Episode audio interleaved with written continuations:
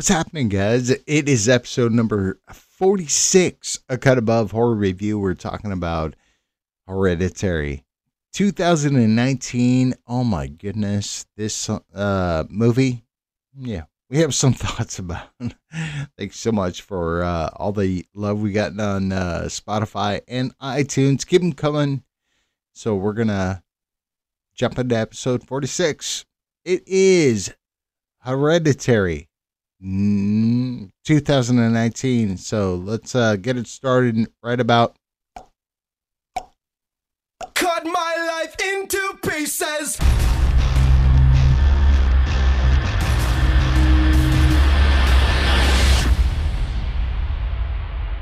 Good evening and welcome to a Cut Above Horror Review, a podcast where we review all things horror. I'm your host, Jacqueline, and tonight we will be discussing the film Hereditary from 2018. But first, let's meet everyone else on the show. First up, it's Hydraberg. What's going on, guys? How's everybody doing today? Pretty, pretty, pretty good. How about you? I'm good. I just want to wish you guys a belated uh, happy uh, Friday 13th. Yes, yes. Big holiday for us, guys. I mean, every day is Friday the 13th for us, but yeah, it's nice to have it officially. Did you have a spooky day? Uh, yeah, I didn't do anything um, horror related. I had D and D that day, so Well, that's cool. yeah. But we That's had a Jason themed troll pop up that we had to kill. The DM's a horror fan, so he worked that in there. It was fun. Awesome. That's cool. I watched Hered- Hereditary, so that was a good Oh, way to spend Friday the 13th. Family drama. Yeah. And next up, let's not forget about John. What's going on, John? Uh, it's going well, and yeah, let's not forget about John. Uh, before I get into this, I, I, I do want to give a couple of shout outs real quick to uh, all three of us. First and foremost, Shout out to ourselves. Yes. no, please. no, seriously. Um, uh, big shout out to the woman that gave birth to me. Uh, my mom Mitzi, uh, she ha- celebrated a birthday today. We went out for Mexican food, Wow. so I was not able to get on our socials and do like a little preview of what we're going to talk about. So, happy birthday to, to my mom! I love Aw, her. happy birthday, Mitzi. Yes. Happy birthday, John's mom.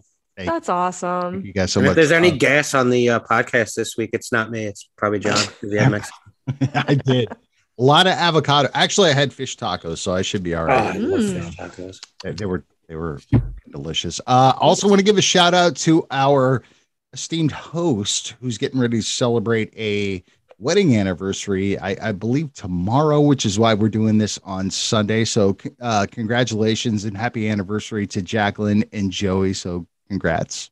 Thank you. I love our anniversary because I love to reminisce and and you know uh soak myself in nostalgia. And so tomorrow's our sixth wedding anniversary, and it's the eighth anniversary of the day we met. We got married two years to the day after the day we met, seeing Nymphomaniac at the Enzian Theater in Maitland, uh, in the Orlando area. So And part Um, two. and part two on May 17th. So two two nights in a row watching that delightful and not at all inappropriate for a first meeting with someone film. Absolutely. I, I- do want to wish you guys a, a very Thank happy you. anniversary. And, uh, you know, thank you so much to Joey for allowing you to be our host of this. So uh, thank you guys. And hope you have a wonderful day tomorrow. And last but not least, but seriously, and I mean this with the utmost sincerity, is uh, our, our- friend Hydraberg. Man, I'm so proud of you, what you're doing, uh, getting yourself back into shape. And, and dude, you are looking fantastic. So keep it up. I mean that Thanks. Thanks, not, not even making fun of you. It, it, it- not a poke or not a jab. You're doing awesome. So keep it up. I appreciate that. yeah, you guys can't see uh you know, we're on a Zoom video when we record these, but we don't release them on YouTube or anything like that. So you guys can't see, but Hydraberg, let me just tell you, is ripped.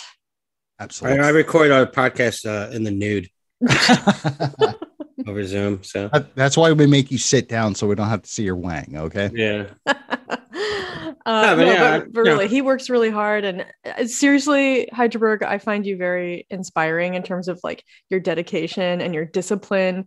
Um, you almost never cheat on your, I wouldn't even call it a diet. It's just like your lifestyle of like healthy eating. And you're always posting all your healthy food pics. And it always looks so tasty, but also healthy. And you're always posting like before and after pics from your your like workouts and your weight loss and it's really it's really something It's uh, I appreciate it, guys, because it's tough. It's uh, like my lifestyle change I did about two years ago before COVID like got really crazy, and I used that. I was gonna be forty, and I just didn't. I was tired. Of, I was two hundred and fifty pounds, and I just was tired of being that kind of that person. You know, I was like bitter.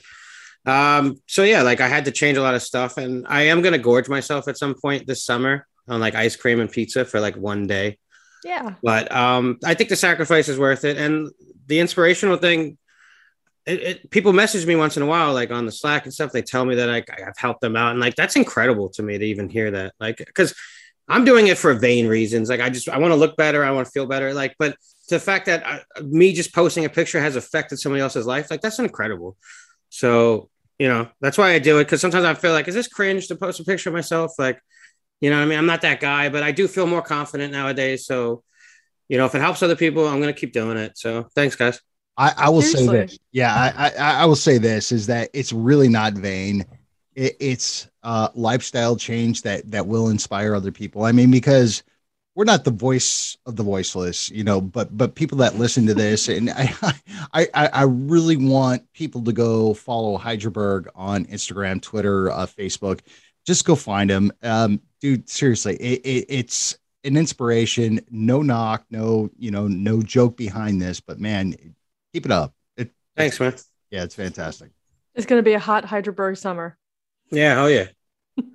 This John, you called- made a transformation like a couple years ago. I saw too from your older posts. Well, it's been- You're in Minnesota. it, it, well, fucking Wisconsin, but uh, Wisconsin. I'm sorry. I always say Minnesota. I don't know why. It's No. another cold Because area. they're neighbors. Yeah. they are, and they're both just as cold as fuck. So yeah, exactly.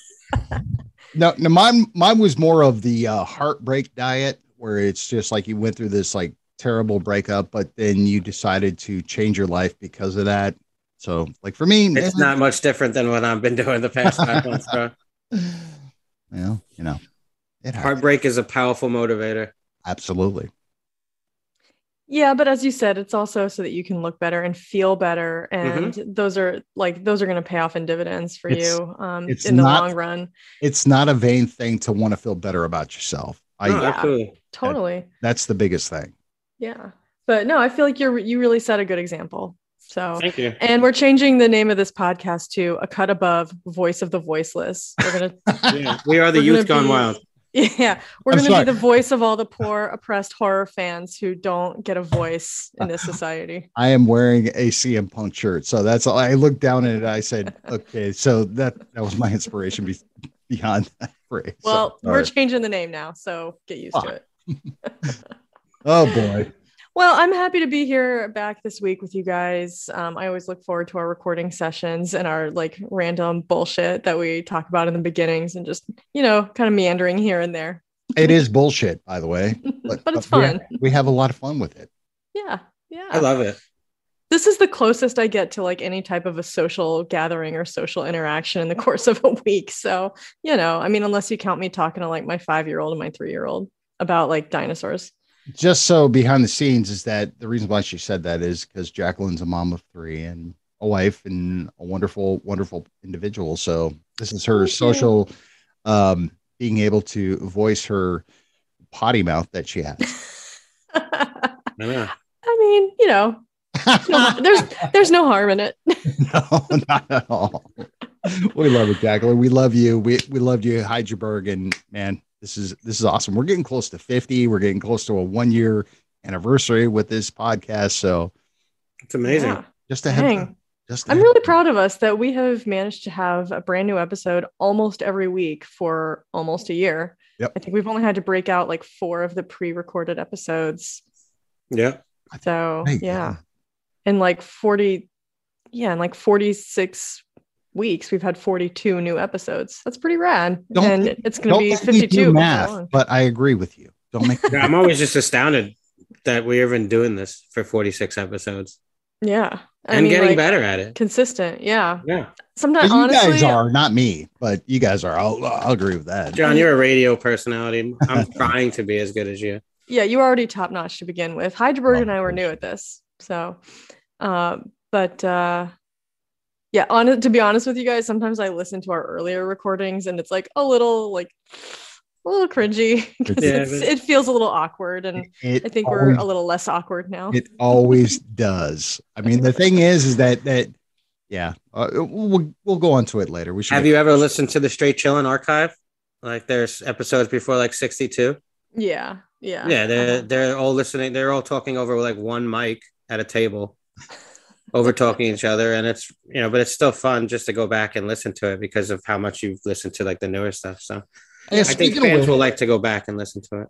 I, I I know we've said this a lot, but we've got to get a lot of credit to Straight Chilling Podcast because they have brought us together, and we'll get more into it as we get closer to the year anniversary to the uh, 50th episode and stuff like that. But yeah, I mean, kudos to those guys because they're really they're inspirational to us. They're also our friends. So, Mhm. and we've had all three of them on. So And no, it's just such a high quality podcast. And I'm sure that like Randy in particular would laugh to hear me say that, but it really is like they're super consistent with their um, episodes. They release so much content. Like I really don't know how they have time for it all, but it's all quality.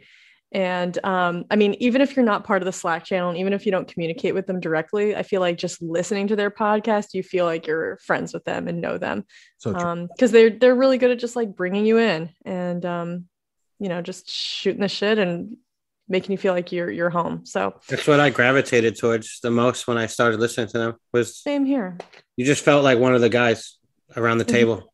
hmm friends, friends till Yeah. the end.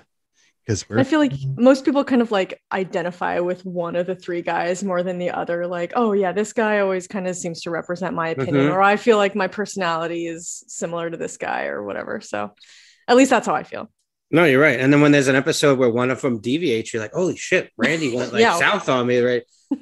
That was not the that was not the review I thought he was going to give. So it's cool. Yeah. Absolutely. Yeah, exactly. Exactly.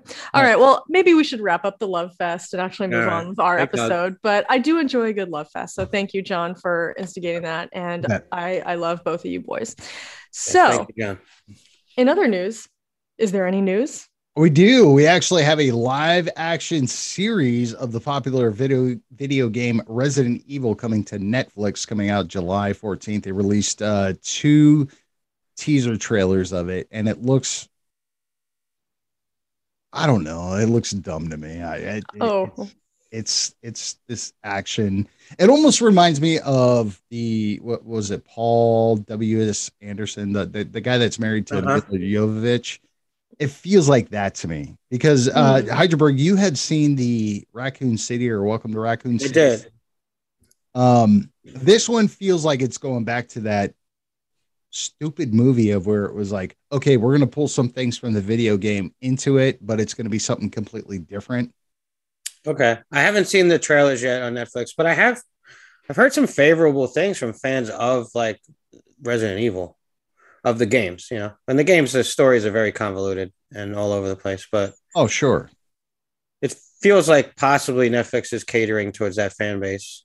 So that that could be why you you don't necessarily gravitate towards it, but those fans might. Yeah, yeah, that's true. We'll I see. mean, I, it, it looked okay. I mean, it, it was action packed. It got this because there were like two different treatments of the uh, teasers. It was like one straight, and then there was this kind of like off the wall where it was um, like a teddy bear or something like that, a, a virtual reality teddy bear that was talking about this new drug.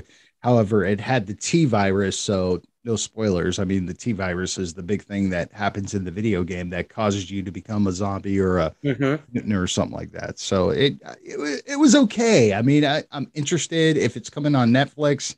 I'll check it out, but I'm not like sitting there going like, "Ooh, I have to watch this thing." For me personally, and Jacqueline, I know that you're you've never played the game or never had. I'm interest. not a gamer, no, and I have not seen any of the films. Um, so sorry, but even never if I seen any of them? I haven't seen any of them. I kind of envy you. Yeah, me Really? too. mean, sh- Absolutely. Ugh. Uh, yeah, those are rough. Are they?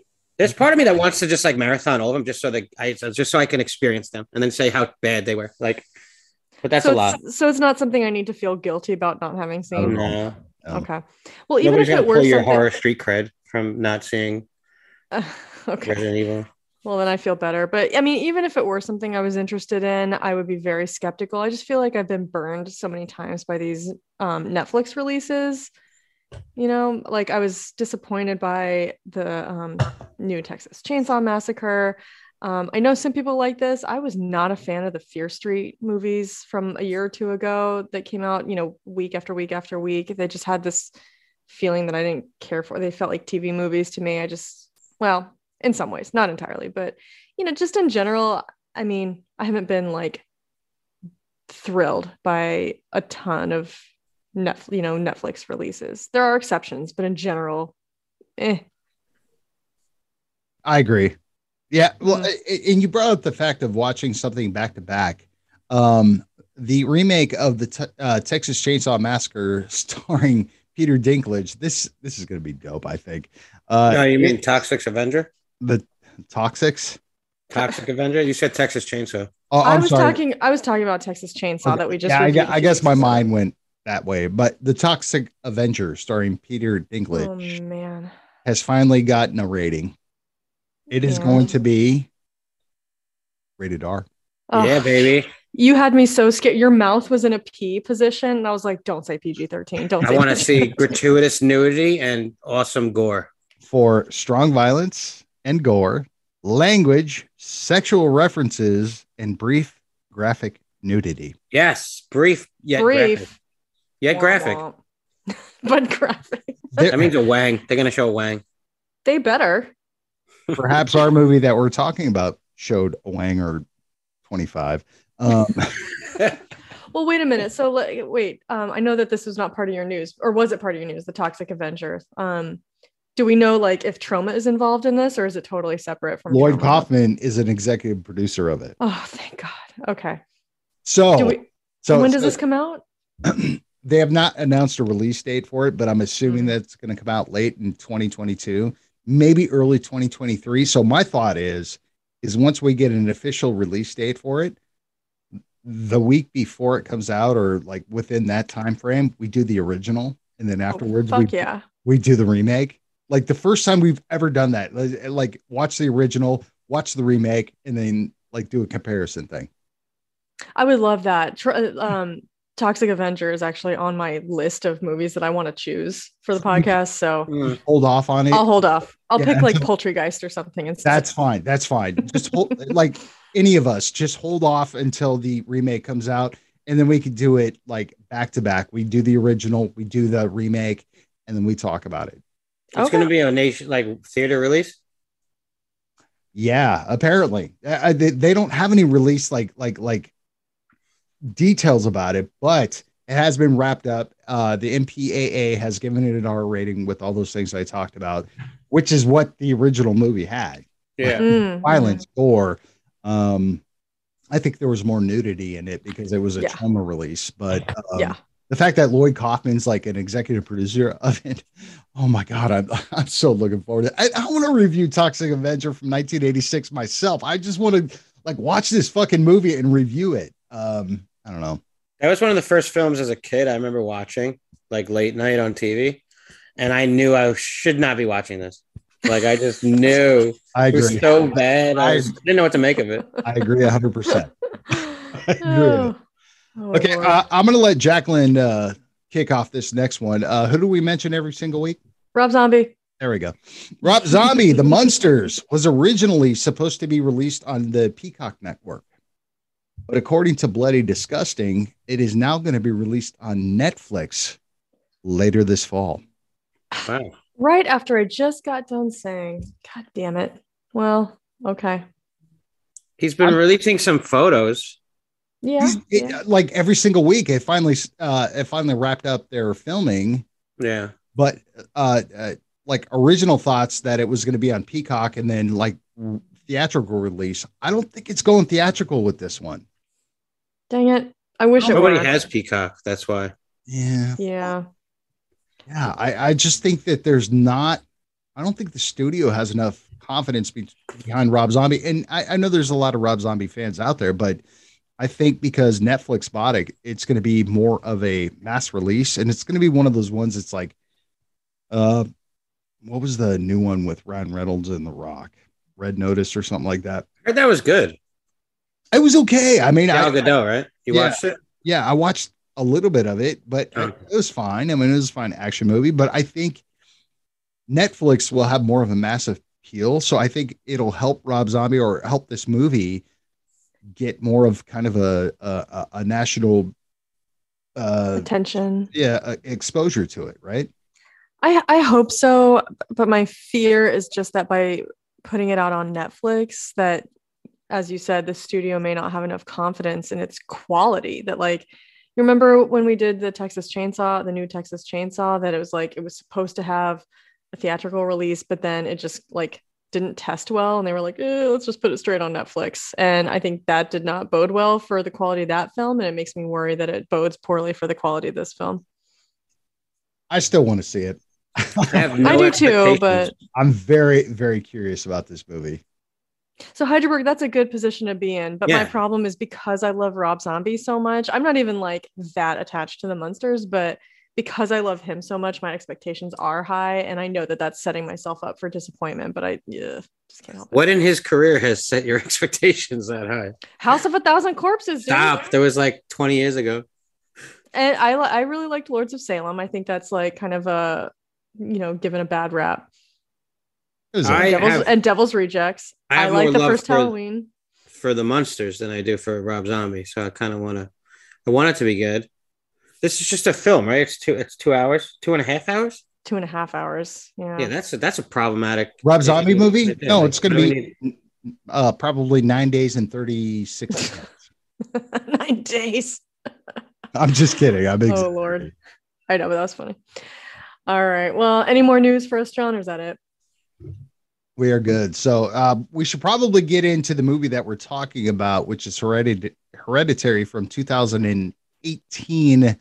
Uh, the di- direct, I, I guess, the uh, major motion picture directorial debut from Ari Aster and our, our host Jacqueline picked this movie, correct? No, Nope. I picked it.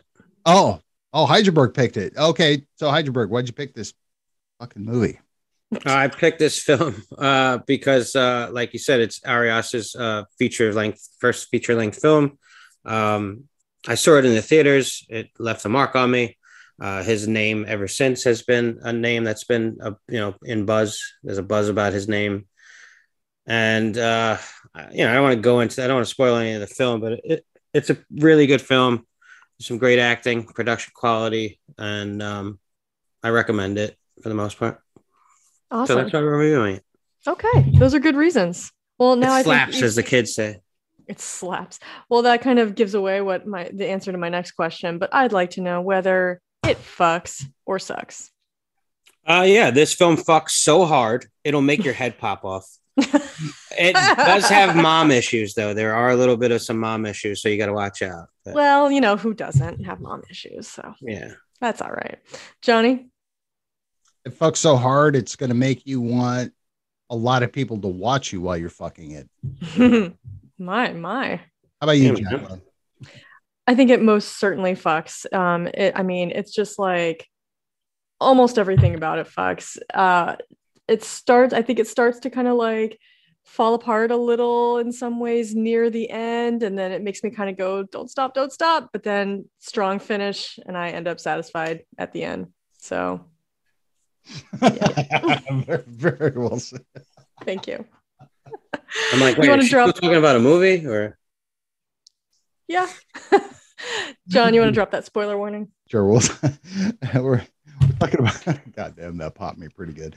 Uh, Hereditary from 2018. Uh, if you have not seen this movie in its entirety, pause the podcast, go watch it, and then come back to the podcast to find out what we thought about it.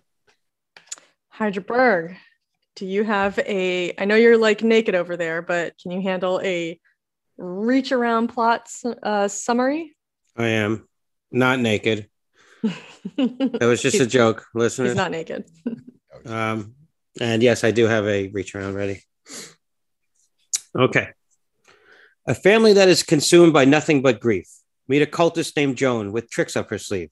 In service to her queen, Annie's own mother. Her eyes on the prize, she wants Charlie's brother. A new body for an old pagan god. Charlie was its host, now that's why she's odd. With a mouthful of cake she suffers to swallow. Peter tries to assure her. His words come out hollow. Her allergy to nuts has taken its toll. She loses her head when smashed by a pole. Peter, he panics and shits in his pants. Now Charlie is headless and covered in ants. Now Annie can't seem to forgive his disgrace. All that he craves is his mother's embrace, but she can't stand to look at the face on his face. So now we have a family who's filled with much strife, a loyal husband who just loves his wife. And now is the perfect time for a cultist to strike. Their plans have now come to fruition and summon their god king, an old ancient demon. He's taken the form that of a daemon. Now bow down to your king and all hail Paimon.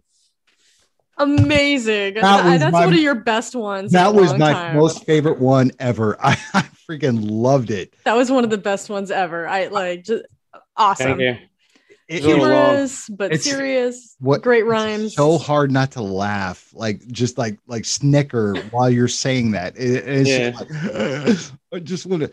Um, Now is it Paimon or Paimon? I looked it up. Some people say it both ways. I was like, for my rhyme, I'm gonna say it Paimon. the way I That's how wrote I it, would say it. Yeah. the, the way I wrote it down, the way that woman, uh, what's her name, the uh, Kathy Joan. Joan, said it. Paimon. Yeah. That's the way Okay. she said That's it. where I'm going. I'm gonna go. I'm gonna start this podcast off with. Um, I'm a big fan of Ari Aster. I cannot wait to see what he does in the future with horror movies. And admittedly, I was a I was more of a fan of Midsommar Really? before this last watch of Hereditary. And I, to me, this movie is a classic. I will not recommend this movie to everybody because you need to be in a pretty good headspace to watch it because it is Yeah. fucking depressing. It is hard to watch, Mhm. but it is, man, it is. Uh, um, we were uh, we were talking about Justin uh, Soju over at uh, Straight Chillin' before we got on here, um, which we may bring up later. Um, uh, juice is the juice worth the squeeze of this movie? Uh, and I, I, I don't mean that it, you know as a pun or anything like that, but but is it? It is. God, I, I I'm not going to have very many very many critical things to say about this movie at all after this last watch because I think it requires multiple watches to see Mhm. things that you have not seen before. Yes, I agree with that. Um, you may watch it and just be like, "Oh my god, that was depressing. Oh my god, that was fucked up. That oh my god, that you know this that." But this is like the fourth time I watched the movie, and my appreciation of the movie just went straight up after this I- last watch. I think this is a movie I could recommend to people that aren't necessarily horror fans because the majority of it, it it's a family drama that deals with some very real things. And then slowly the creepy shit starts happening. And then by the last 15, 20 minutes, it, it intensifies to like some crazy shit. But Well, I, I I agree with you, Hydraberg, but I think that you need to be in the right mindset because this Oh, yeah. deals with some really, really heavy shit through the first two thirds of this. Mhm. And I would also say that, like, you know, when things get crazy at the end, they get really fucking crazy. Yeah, they do. That even even a non-horror fan who's like kind of trucking along with the drama aspect of it, they might not be able to handle the shit that happens Maybe. at the end. Um, but I would I would say that John, I first of all, I completely agree with you. I think this is a movie that really needs multiple viewings. Um, there's like intricacies of the storyline that I think are a little bit hard to parse out on just one viewing. This was my third time watching it, and I feel like I finally got like really close to like kind of figuring a lot of stuff out that I that I previously was like I can't untangle this knot.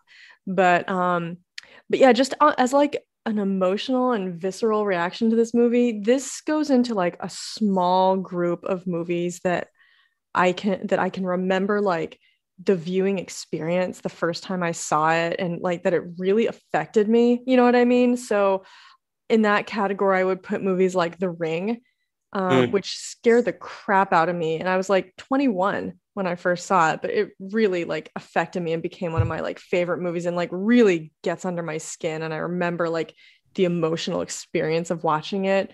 Um, similar story with Session Nine, um, and a handful of others. But this is like, this is like, I mean, this is like a very affecting movie. I think. Okay, and I'm going to bring up something that you talked about that that it does require multiple viewings because Charlie, our young lady that that has this like which is the creepiest fucking thing ever. I mean, it's so simple, but it's just Who didn't do that as a kid? Like make that noise, you know what I mean? Not all the time like she does, but true, but you don't understand yeah, exactly. what's what's going on until you watch it watched it multiple times of her doing that you know i mean she she brings up a thing um after grandma dies because like the movie starts off with this eulogy about this grandma and and and charlie our 13 year old 13 year old young lady that's sleeping up there that, that has this connection to this treehouse which becomes an integral part of the end of the movie that it, it- it's like uh, she she has dialogue with her mom. It's like grandma always wanted me to be a boy. And that dialogue comes up at the end of the movie, and you don't pick that up like the first time you watch it, or maybe No. the second time you watch it.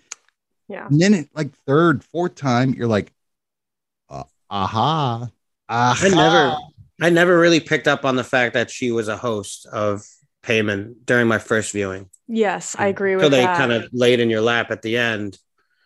You don't really know like there's nothing like repeat repeat viewings definitely you start picking that up. You start seeing Mhm. like she's being groomed this whole time, her and Peter. right. Mhm.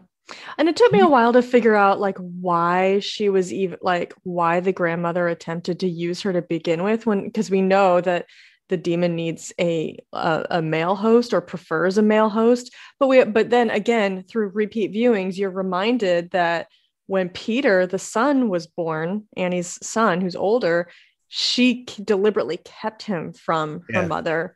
And so she didn't really have an opportunity the grandmother didn't really have an opportunity to like connect with peter and try to groom him for this. And so at least this is how i interpret it she kind of had to settle for trying to make it happen with charlie which just uh, ends up And I think with plans not of being being suitable. patient enough to someday get it into Peter, uh, you know, that was their game plan eventually.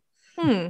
I You know, Annie was of it that because of way, her brother. sense Yeah. Because of her brother was probably why she was so hesitant to ever let her mother near her son. Yes. And that's another thing. Like when you first hear some of the things that Annie says about her upbringing and her family life when she was growing up in that like therapy group session, Yeah. you think it sounds like a really fucked up family, but because you don't know the full story yet, Uh-huh. it just sounds like a fucked up family. Like when she says, "Oh, sh- uh, my brother thought she was trying to put s- people inside of him," you're Which like, she "Okay, that sounds like."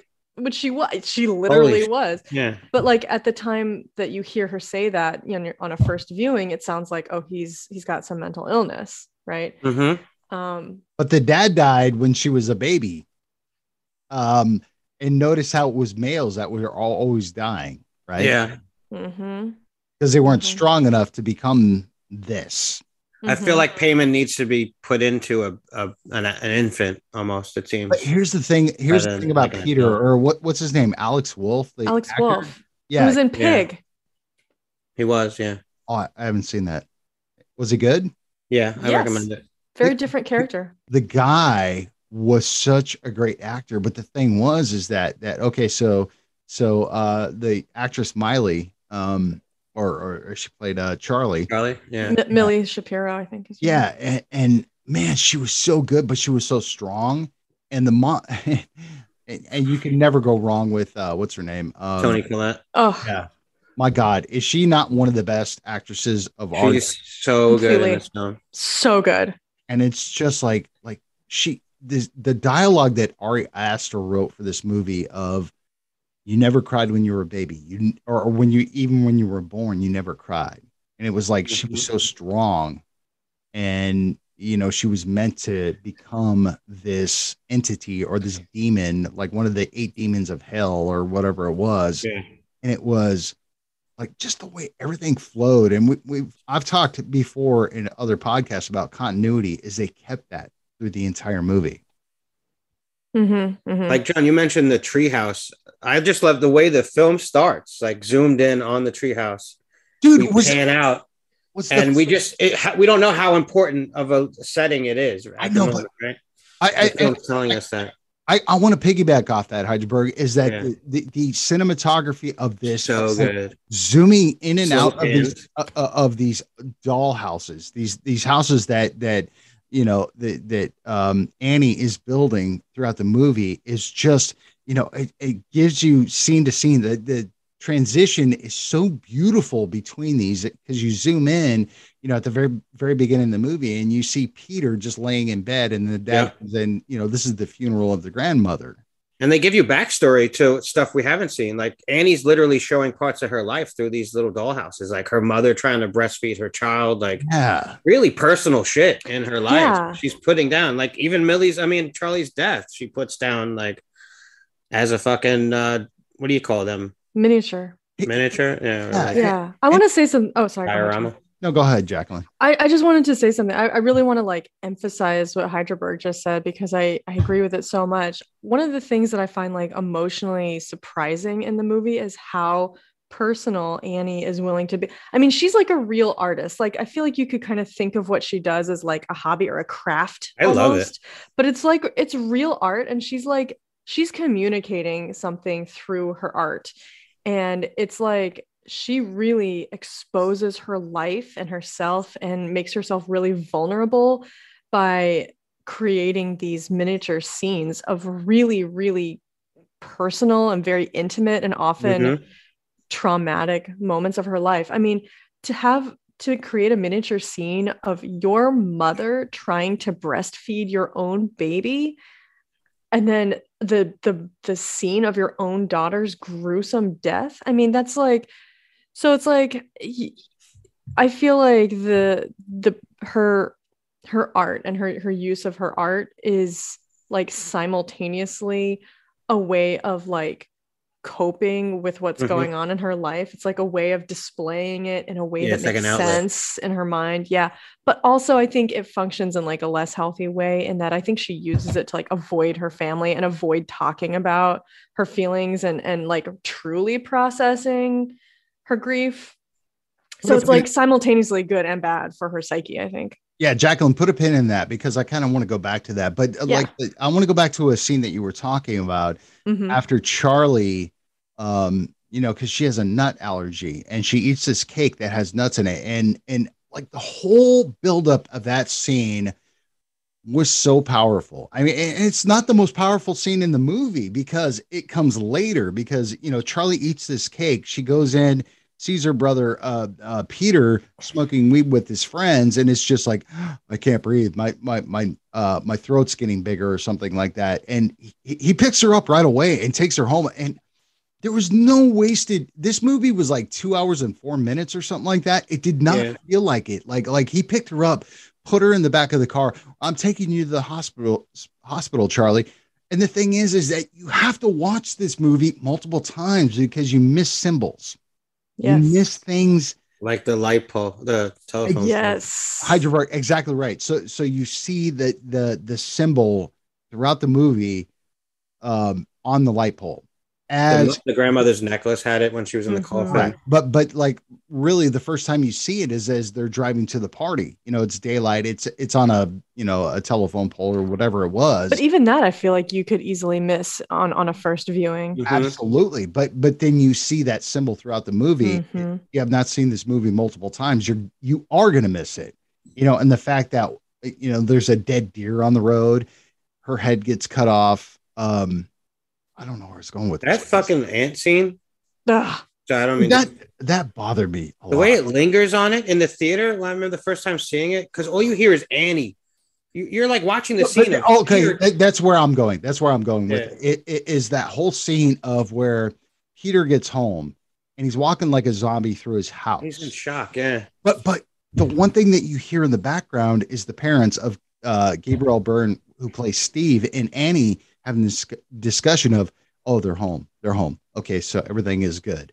So he he And that's so relatable. 'Cause, like Yeah. as parents, it's like you're waiting for your kids to get home and then you hear the door and you're like, okay, everything's Oh. all good. Now I can go to sleep. everything's good. So so the the character of Peter goes to his room, and the way he lays down, and the way it fades to like daylight, and you it's all in the background. It's that it's you don't see a shot of Toni Collette or or Annie, the character of Annie, go to the car. You just see it pr- from the perspective of sideways from Peter, and then you hear this blood curdling scream, probably Oh, one of the so bad. screams you will ever ever hear in a movie, which is so heartbreaking because realize that her 13 year old daughter is decapitated, laying in this car, and it's just it, man.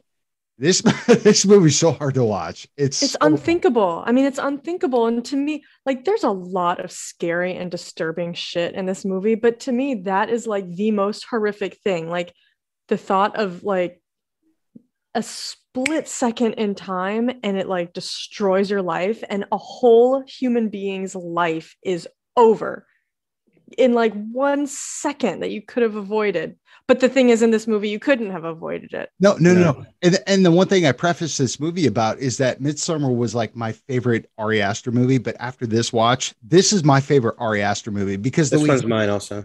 the, Me the too. way the way he faded, well, not faded, but the way he transitioned from her discovering the body, her going through grief, like like just grabbing the the area rug in a room, just like you know, screaming for Charlie, and then going to the transition of this beautiful shot of Utah as she's going into the ground, the funeral was like so seamless. Yeah, the contrast of it too. It was gorgeous. It was just like, and Jacqueline, you said that that things kind of bothered you, or or the transitions of the end, and it it finally brought you back up.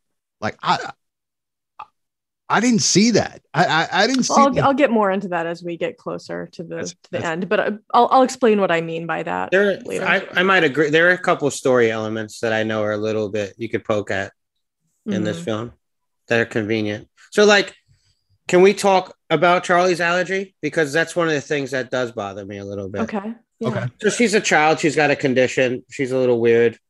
Um, I, we don't know what her condition is, but she's a little off, right? But we find out later it's because she's sharing a body with Paimon, and Mhm. he's weird because he's not used to being in this woman's, this girl's body. the demon is weird because He is He's a- like he's he's, weird he's because sort of he's a demon. she's sort of he's confused this whole time. He's even confused when he's in Peter's body. poor Paimon, he's so confused. Yeah, Paimon's I'm like so sort of confused. Yeah, I think we need So to have a what a am I supposed to do now? I think we She- need to have a weekly welcome I just back like- Cotter they- reference as well. they as instill in us early on that like she has a nut allergy, and it's very Mhm. important, right? Like the dad says at the wake, like, "Is does that does that have nuts in it?" And then you know the mom's like, "Does that have nuts? We don't have the EpiPen on us." And like, so obviously it's Oh, I a see thing that the going family's with been this. dealing with. Oh. Where did she get these chocolate bars all the time? All the time. In several scenes, she's randomly got chocolate bars. I just feel like the parents would be more on top of that. That didn't bother me But though. I mean, she's 13. It's like But she's not a after multiple kid. viewings, I know I get it. Like as a 13 year old with my allowance, I could go No. and buy stuff. But I No, feel like I under, I, like for me, it's just she's very eccentric, you know, and it's just She like she, she's always been treated kind of like I don't want to say special, but she's always been uh, uh, like allowed to. they give her her independence because you know she sleeps in the treehouse and they, Well, they're okay with it. Just make sure you, it's yeah, cold. even- to bring the heaters and Even the teacher walks up to her with, a, a, you know, a very, very um, firm yet, yet understanding voice of like, well, you can finish your toy after you Yeah. finish the pop quiz. she's very or- creative. Yeah, Mhm. exactly. So she's very eccentric. We find out later that's Paimon building like little fucking I- monuments of dead Little- animals and weird little things. effigies and Yeah. stuff. But I just thought it was as a small critique because, like you said, John, I don't have many about this film. I'm just thinking, like, where does she get these like chocolate bars all the time? If she's got this nut allergy, you think you'd be more on top of it. If you need an EpiPen for this allergy, I get that. it's a little convenient because it does service the plot later. but it, it Well- really it really does because it's just like like one of the most powerful scenes is with that, that dinner scene between uh Gabriel Byrne, Toni Collette, and uh uh um The kids yeah, with the kid, the, the son. the son. And, and it was just like like how powerful was that scene? It's just like they Alex have it out. Like like they they ha- they allow their you know their their frustrations to be heard, but then it's just like, well, mom, why did you make her go to the party with me? Because you don't want to deal with her?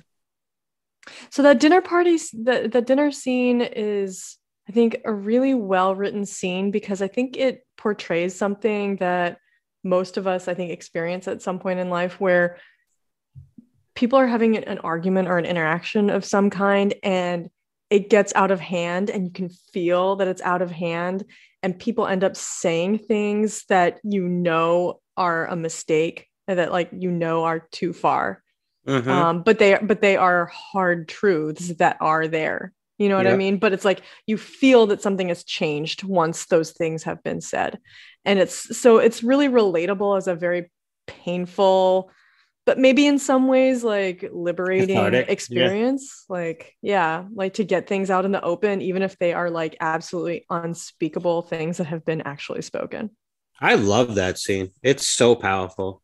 Mhm. And like both, like um, all the actors in this film are phenomenal. Yeah. Let's just say Mhm, that, right? mhm.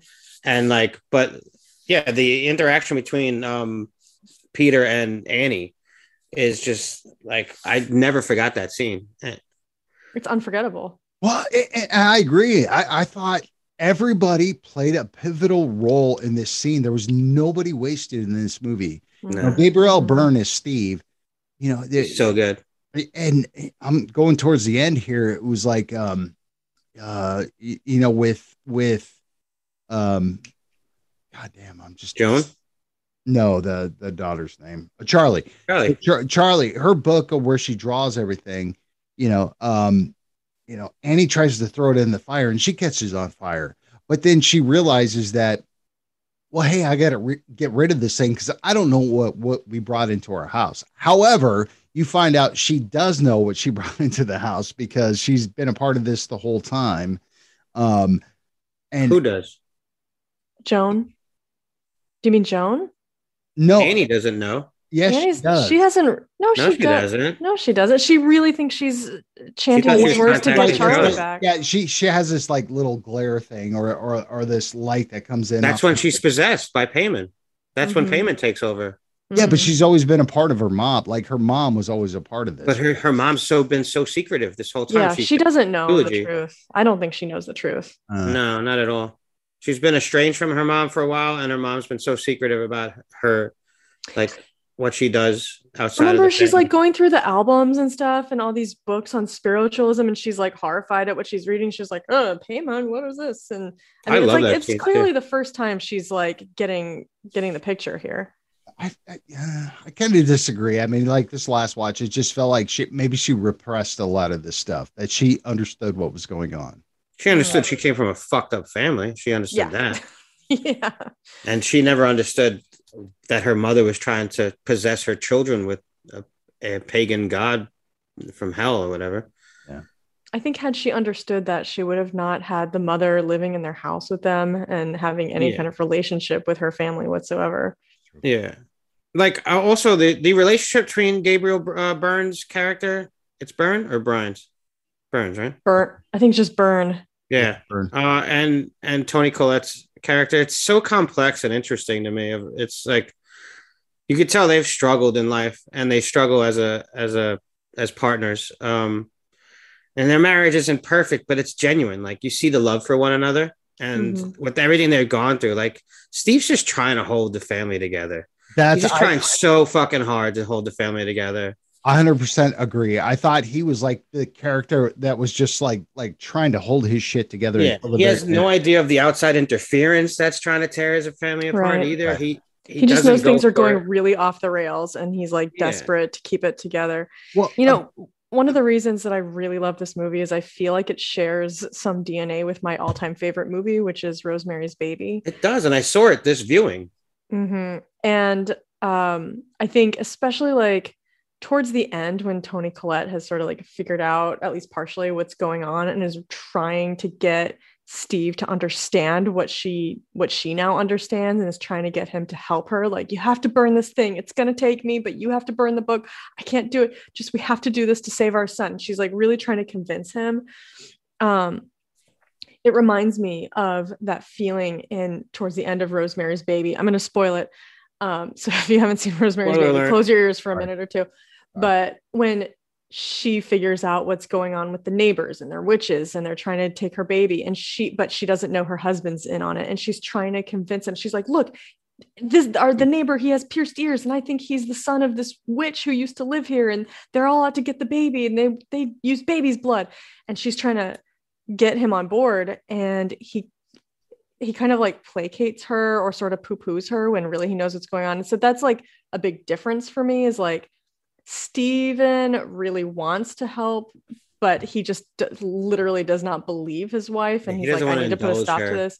But but in both cases, you kind of have this feeling that of like desperation of like understanding something that sounds crazy, but you need to make the people around you understand it and believe it too, even though it sounds insane.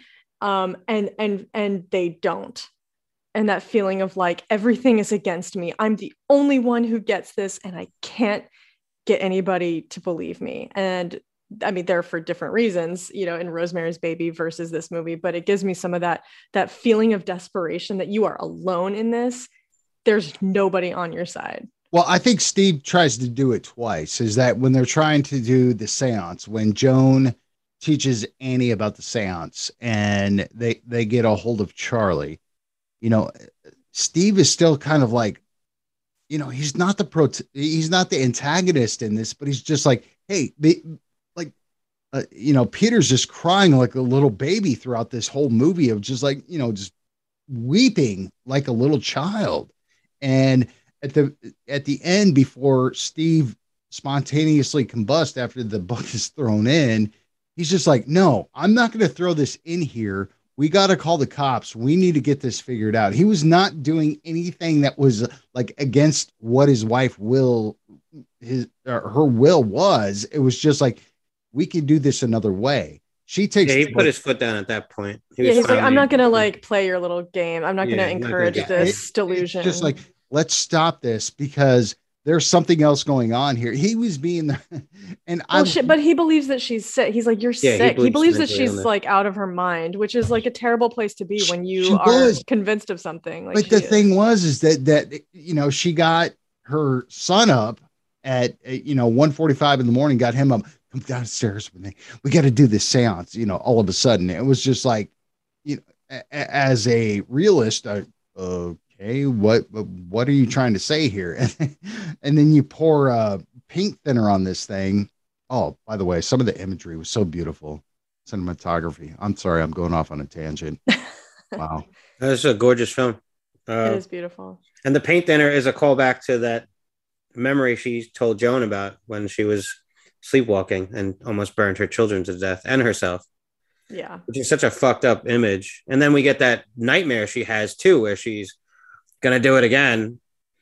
And she tells Peter, like, I didn't want to have you. I tried to abort you, like, or have a miscarriage. Like, it's so powerful. Just to hear a mother telling her Tony- child that is just Even in Well, a dream. Yeah, Tony No. Collins, look on her face, like like when she covered she her covers mouth, her own mouth. Like she But- can't believe but what she she wants to- said. but she Clap the words back in. Yeah, but Yeah. she pulled it away, and she's like, no, I tried many times. you know, it was just like, Damn. what the fuck? Another example of just like things going too far and saying saying too much. Again, it's a dream, but still. Well, and can I just ask you guys that scene where she's revealing this information and as they talk and he's like, "Why are you afraid i mean he's starting to sob and it's getting louder and louder and she's sobbing and and they're the camera is like cutting back and forth between them and then all of a sudden they're wet Yeah. and you don't you don't know for for a couple seconds you don't know exactly why and then a couple seconds later you realize it's the paint thinner like she Uh-huh. you know as, as an echo of the story she told before did you guys find that really disturbing It is. When- i don't know why but for some reason when they're just wet and you Mhm. don't know why i i find that very upsetting But Jacqueline, would you have noticed that on the first watch of this movie?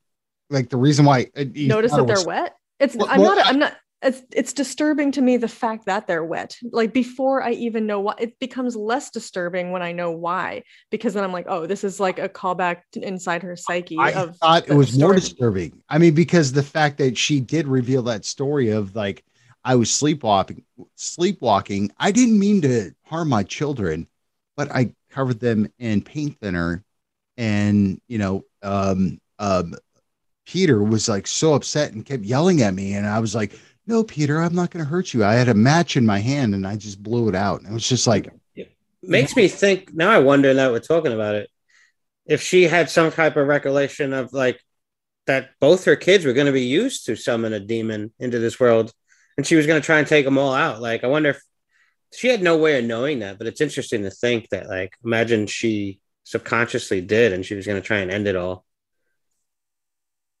maybe so. Maybe like a, a subconscious um like what's the like foreboding. Yeah, feeling of foreboding.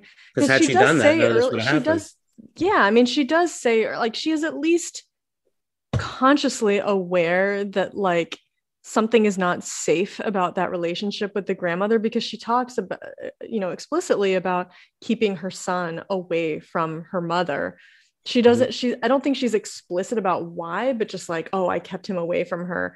But then i gave the her choice of words is so jarring because she says so then i gave her my daughter. Even let her breastfeed her. well but but in in the context of when she's saying that i think it was at the, the therapy group she's not specifically just talking about the breastfeeding she's she's saying like oh i kept my son away from her but then she sort of kept kept out I kept so i gave her my daughter like as in like i gave her up to her Yeah. like uh like she was I, I allowed her to mother my daughter Well, Charlie said that after she had passed away. She was laying in bed of when uh, Annie was saying, "You never cried as a baby. You never even cried when you were born." And uh, Charlie had said, "You know, Grandma always wanted me wanted me to be a boy," and it was like, "Oh." Mhm. So it's like, you know, again, multiple Mhm. watches. You go, "Oh." Mm, mhm, mhm. I going back to that dream sequence too. I really love the way it sets up like the ants coming through the window, and then she follows them, and they're just Yeah. like all traveling towards Peter's bedroom, and then they're just all over Peter's face. This there's so much unsettling like imagery in this movie, and it's all done really slowly, subtly. Like the camera work, it's all just expertly like made. Like every every little piece of like the camera moving, it's all deliberate, right? Mhm. until the very end. Well, yeah, but they not they subtle at all, slowly bring you there, right? yeah And It then definitely un- it unravels. Well, I, I want to Ah, say that- something about that because when I first saw this movie, like I said, on first watch, I was like, "This is amazing. There's this is very special." Um, I, I was lucky enough to see it in the theater, and um, I was really surprised because a, a lot of friends, acquaint friends and acquaintances of mine who saw it told Didn't me that like they it. didn't care for it, and I was like, "What? What is wrong Mhm. with you?" And I as I probed them about it, I came to realize that they had kind of had not appropriate expectations. And I think part of this had to do with the trailer, uh, because if you go back and watch the trailer, they kind of put a lot of the disturbing stuff, like they kind of condense it into the trailer, and it it sort of does give you the impression that it's kind of like nonstop craziness, like nonstop scares and just darkness and scariness um, and it, it doesn't pan out that way in the actual film and i think my expectations were more on target because i had just read the cover story on rue morgue about Mm. hereditary which Oh, has wow. an, an interview with ari aster so before i even saw the film i had read this interview in which he spends a lot of time talking about how he doesn't even like the original conception for this film was as a drama. It was not even intended to be a genre film at all. Like it wasn't intended to be a horror film, but as he developed this, supposed to be like a family sense. drama about grief. And as he developed it more, he was like, oh, this could work well with some horror elements added into it. And so it kind of evolved into that. But at its heart, it is a family drama about mm-hmm. grief and suffering and trauma. And so I knew to expect that. I knew to expect, you know, more like drama, you know, type storytelling throughout the film. And so I was patient with it. I wasn't expecting horror from the word go. And so I think people who didn't like it did not have that knowledge and they were expecting something different. And I think they felt either bored by it or let down or, oh, this isn't a horror movie or whatever.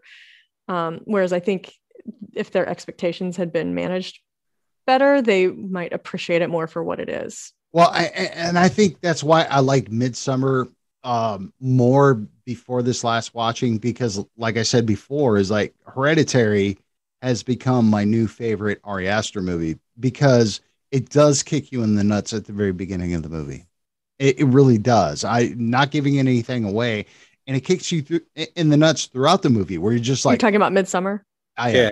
Okay. yeah. So, so, like it, it- it just kind of like it progresses throughout the movie of like Jesus Christ, you know, you know how much more can we take? This movie kind of subtly kicks you in the nuts, and it's just like at the very end, it's just one big ball kick, and it's going through your throat. Okay, I I think this film is like a perfect definition of what like a slow burn should be in Mhm. like a hard like the genre films. Like and like I Mhm, said, mhm. it's it's two hour and four minutes, and it didn't feel like it. If It's not too long. no, it's not too long at really all. not. Mm-mm. it's just it gives that perfect character build you're just like uncomfortable throughout the entire movie you're just like you know what's going on but it's one of those ones you have to watch multiple times you really do you have yeah, to there's so it- many little tricks, uh, like things they do. Like I love what they do with the the shadow play in this movie. yeah Where like when Annie's first in her, her workshop and she's going through her mom's stuff for a second, she puts it away, she turns the light off. and there's a She's mom silhouette of her mom in the fucking corner, very faint, very fucking faint. You might have even missed it the first time you saw it if you saw Yeah. it theory. And she's just like, "What the fuck did I just see?" She's she can't even move. She turns the Mhm. lights on, it's gone. She even says, "Mom," and it's gone, Yeah. right? And then like there's other play, like we see Charlie later on in Peter's room.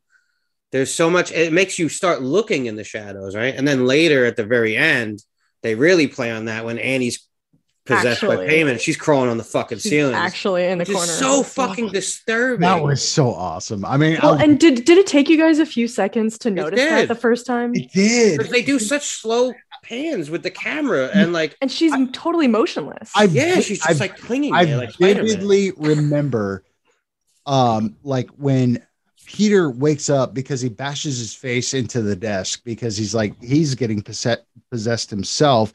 Uh-huh. When he first wakes up and it transitions into night, of really just kind of like, did I just see something crawl behind him? And then like he goes downstairs and it's like, is that something in the corner? Because you have cathedral ceilings too. It's so yeah, like yeah, you see the- naked guy with dong swinging around like in the background, and it's just like it disappeared. You're like, fuck yeah, I just saw somebody in the freaking ceiling. So first time I saw this naked guy with dong, I didn't connect the guy that he was the creepy guy at the funeral, yes. who was one Was of the it really? followers of the cult. Yes, he was the guy Oh. staring at Charlie. Charlie, plenty of people know who Charlie were at the funeral. They all know who. They all know that she's hosting hmm. Paimon. You know, so like they're just they're there waiting. They're watching her. Like, oh my god, look, it's her. So like the first time I saw it, I thought that was a representation of Paimon. Just like a creepy dude oh. in the shadows, sort of naked. Like that was him sort of manifesting. He's in he's in Annie, but he's Yeah. also there. He's there now. He's gonna become real. Like it's real now. Yeah. And then I realized through other viewings, like, oh no, that was just one of the cult guys. They were all there getting ready for to do the, you know, the seance or whatever, whatever it is. The um well, I guess throughout the movie Ritual. is that more and more, um, more as you saw more follow- naked people. Well, well, you know, more and more of the followers like would come out of the forest, but I guess it, it was almost like a haunting of Hill House, right? So, so you see like ghosts, like the ghosts, yeah. yeah. So I guess that happened throughout the movie. Jacqueline, The Lee- ones in the attic mm-hmm. really creep you out too. They just come out of like the darkness. God, They're yeah. totally nude.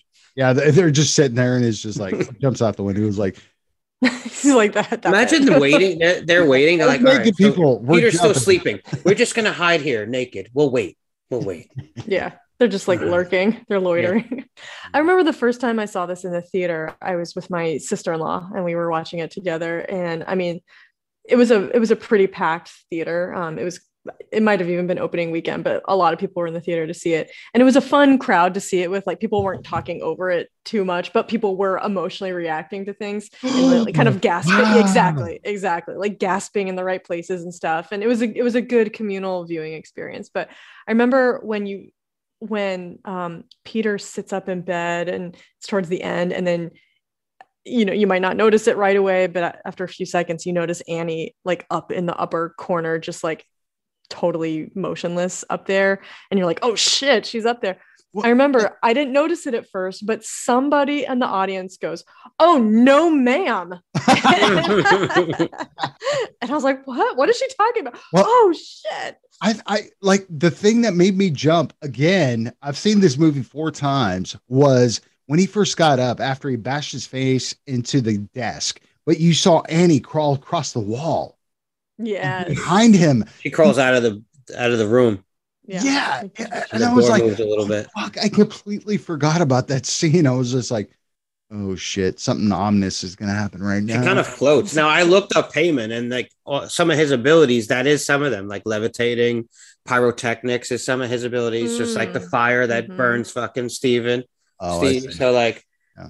because he has several different abilities that he's supposedly capable of. Mm, I know, mhm. but like I just remember him getting back up and he's calling for mom, dad, and then all I of a feel so sudden- bad for him at that moment. like, too, what the he's about way- to say. the way Ari uh, Aster shot that shot is like him. You you go from his head getting up, and it pans out of him, like you know half of his body. But then all of a sudden, in the background, you see this uh, human being crawling across the wall, and it was like, oh my god, that was fucking brilliant. Oh, that was so good. some of the camera work in this is just really creative and really Yeah. adds to the sense of like being disoriented and like things just turning upside down. Um, the color like, palette, Jacqueline, the color Yeah. palette of this movie was so good. I mean, it, it was done sparingly because there was there were some reds, there were some blues. But like to A me, a lot of saturation. Yeah, but, but not a lot throughout the movie. No. I mean, it, it just felt aesthetically that it was natural, but then there were some scenes where it's just it got really dark. You know, like- a lot of it mirrors her her models too. You know, Mhm. they exactly kinda- right. Yeah. Yeah, yeah, I love the little moments where like it's nighttime and they show you like a wide shot of the house surrounded by trees, and then like instantly it snaps to daytime, and it's almost like seeing like the negative of a photo and then flipping it over and it's the you know the actual image and Well, going back to that that shot of when Peter came home after Charlie got decapitated from that that pole of just him just laying there and then it almost like dissolved or resolved into daylight and you hear his eyes still open. He never went to bed. He just yeah, laid. it- it's just like ah, man, ah, man that actor was so good too. He was he's so great. I can't wait to see him in more stuff. He's so good. yeah. Um like the range of emotions that he had. You know the one thing what and the one thing that really turned me this time of of going from this movie from uh uh from Midsommar to this movie was there was some levity in Midsommar without giving it away but like there was no levity in this movie. I didn't laugh i didn't The only time I ever laughed, and it was kind of a dark laugh, but is when Toni Collette's like, and you're just sitting there with that face, Face on on your face. which is why I'm so glad you put that in your reach around. yeah, Yeah. I fucking love that shit, that rant that she does. right that but there were a couple of characters in Midsommar where you kind of go like ha ha ha Yeah. kinda funny All right. See, I've only seen Midsommar once in the theaters, and I want to watch it again. I have the director's cut. I'm going to rewatch it soon. Hmm, I wonder if maybe we'll have an opportunity on this Yeah. show to cover But, um, Perhaps- Hereditary's still just going like. I just feel like this is a masterful film to me. I think so too. Always I think out. so what are too. your What are your thoughts on like the cult and like the lore of Paimon? Because it, you know, like it's very slowly we learn about it, and then it's all just like dropped in our lap at the very end. I, I I don't think it's really dropped in your lap. I think you get these little little nuggets Yeah. of this is what's going on because you see the symbolism throughout the movie. Mhm. So I, I don't think it's necessarily dropped in your lap. I think, you know, literally it is because you're like, well, I didn't fucking pick up on those symbols. I No. I don't know what it meant. Hmm. Um And the multiple viewings definitely help. I feel like the ending is what kind of makes or breaks this film for some people. right. Like whereas I like it makes it for me. I don't like.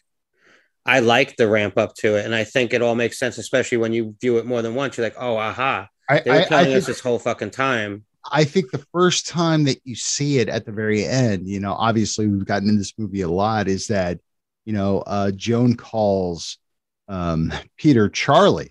Yes. And That's a that's actually like a major snag for me. Mhm. why is that though? I it, I don't get it. because it's Charlie's soul, I guess. Like, it is. But it's not supposed to be Charlie. well, she's because she's connected to Paimon now, I Yeah. guess. but but, but she's supposed to be disconnected. She's No, supposed I to be like discarded. They kind of shared the body together. Hydraberg made it perfect. Like like you made a perfect point. Is that that uh, Paimon was always a part of Charlie. Mhm. she brought up is that grandma always wished I was a boy. Um, you know, uh, Charlie died too young, but however, Paimon was trapped into this. Peter or just died. calling her Charlie, Peter- calling Paimon Charlie in the beginning was to help him transition. right. Peter died. He was confused. He jumped out the window because he was just trying to end this. You see his soul leave him. You see a Mhm. black substance sort of leave, Yeah. and then the Maybe white shadow. glow. You see this little orb, which yeah, I get, I get could be a problem, but that is Charlie going into a male's body to become Paimon. It's Right? also what? Paimon. No, It's- I didn't see it's it that way. Paimon as well because It's they use that orb and that lens flare technique several They times in do the film many times. to Yeah. signify Paimon's presence in the room or or around one of the family members, which I actually love.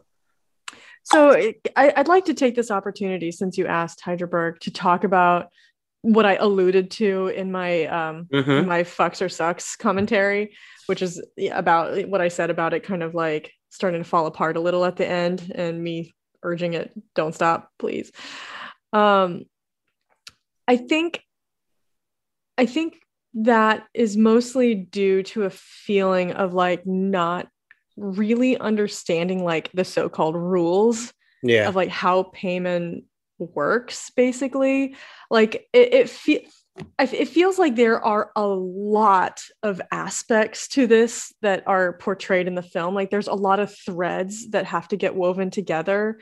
And especially on a first or i would say even second viewing i think it's really hard to to like get all those threads woven together and understand like the cohesive like fabric um and so even through two viewings it I, I felt like there were loose threads that I I know were intentional by Ari Aster, but it was hard for me to make sense of them. And I think a weakness that I have as a film viewer is that I'm very uncomfortable with ambiguity. I feel the Mhm. need to like don't watch any David Lynch then. yeah, it's so yeah, David Lynch is hard for me because it's like I want to make sense of every detail Yeah, and I want to know like what did he mean by this?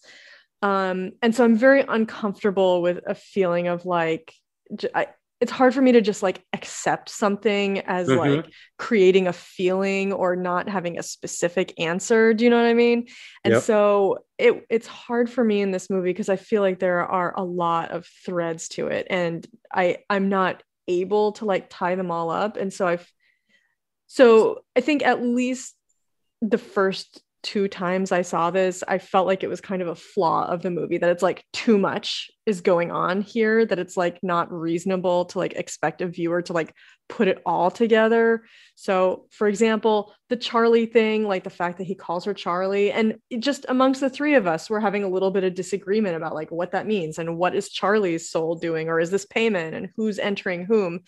Um, I didn't really understand how Paimon works. I feel like I understand it more after this third viewing, but still, it's like I have to really talk myself through it to like cement it in my brain and be like, okay, so he does this and this does this.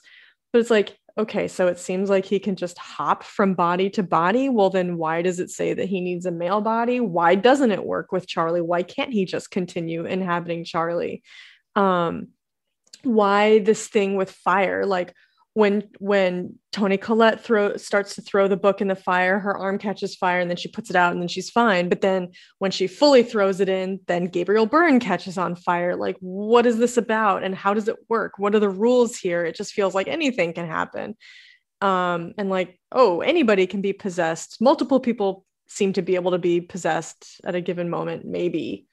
Um, so it's just it's it's like a lot to put together, I guess is what I'm saying. And so um like I said, the first couple of times I I kind of felt like I wanted to blame Ari Aster for that. Like, okay, you've thrown everything but the kitchen sink in here.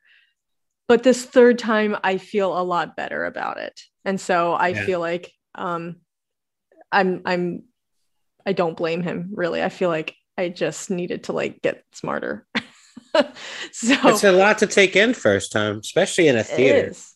And even even the second time, it's like I feel like I need to write things down. Like, okay, so when she speaks the words, that's what brings Paimon into um Alex. What's his name? Peter. World. Peter's yeah. body. Like Yeah. that's what really like conjures him up, and that's when Peter really starts going off the rails. And it like the first time, honestly, I didn't really fully put it together that Paimon had been inhabiting Charlie's body the whole time. I. Like I thought she was like I thought it was just like misdirection. They're like, oh, Mhm. she's a weird kid, and you think she's gonna be the evil thing in this movie, but then she dies, and your all your expectations are subverted. But I, I didn't really put it together. Like She No, was like she's a not just a weird placeholder for kid. grandma. she's a what? like a placeholder. Like grandma put Paimon in her yeah, that's a good way to. That's a to good way. buy to time to eventually get it into Peter Yeah. because she was not allowed to get to Peter at a young age or whatever. I Mhm. think they were looking for the biggest bitch, and to me, it was the biggest Peter, what? bitch. He's calling Peter a bitch. He was such Oh, a little, well. he was such a little bitch. I mean, he He's a very cried. complex I don't think he's a bitch. I He don't so cried all. all the time. He did, but look at- dude, dude, his what he upbringing is went through. really, really fucked up. Jesus Christ! His, his his mom conjures up his Even dead? Charlie didn't- His Fucked mom tried to burn him alive I mean, come on, well, like cut Charlie the guy didn't some really cry about that. No, and never really came to grips with it. I feel like as a family, like they never really discussed it. Like that scene at the dinner table, like we all right, mentioned, guys, like, I'm just seems kidding. like that He's kind of scene, you're a that kind of conversation didn't happen often enough where they actually aired shit out. Most families Mm. don't air shit out. That's why we have grief and regret when people pass away because we're like, I should have said I- something about how I felt. I get that. And I think I'm you're not- so right, Hydraberg. I'm, I'm not making fun of that. I'm just saying. It's a film that definitely deals with grief. Like, Mhm. really well. he goes, "Well, you shouldn't let her go to the party."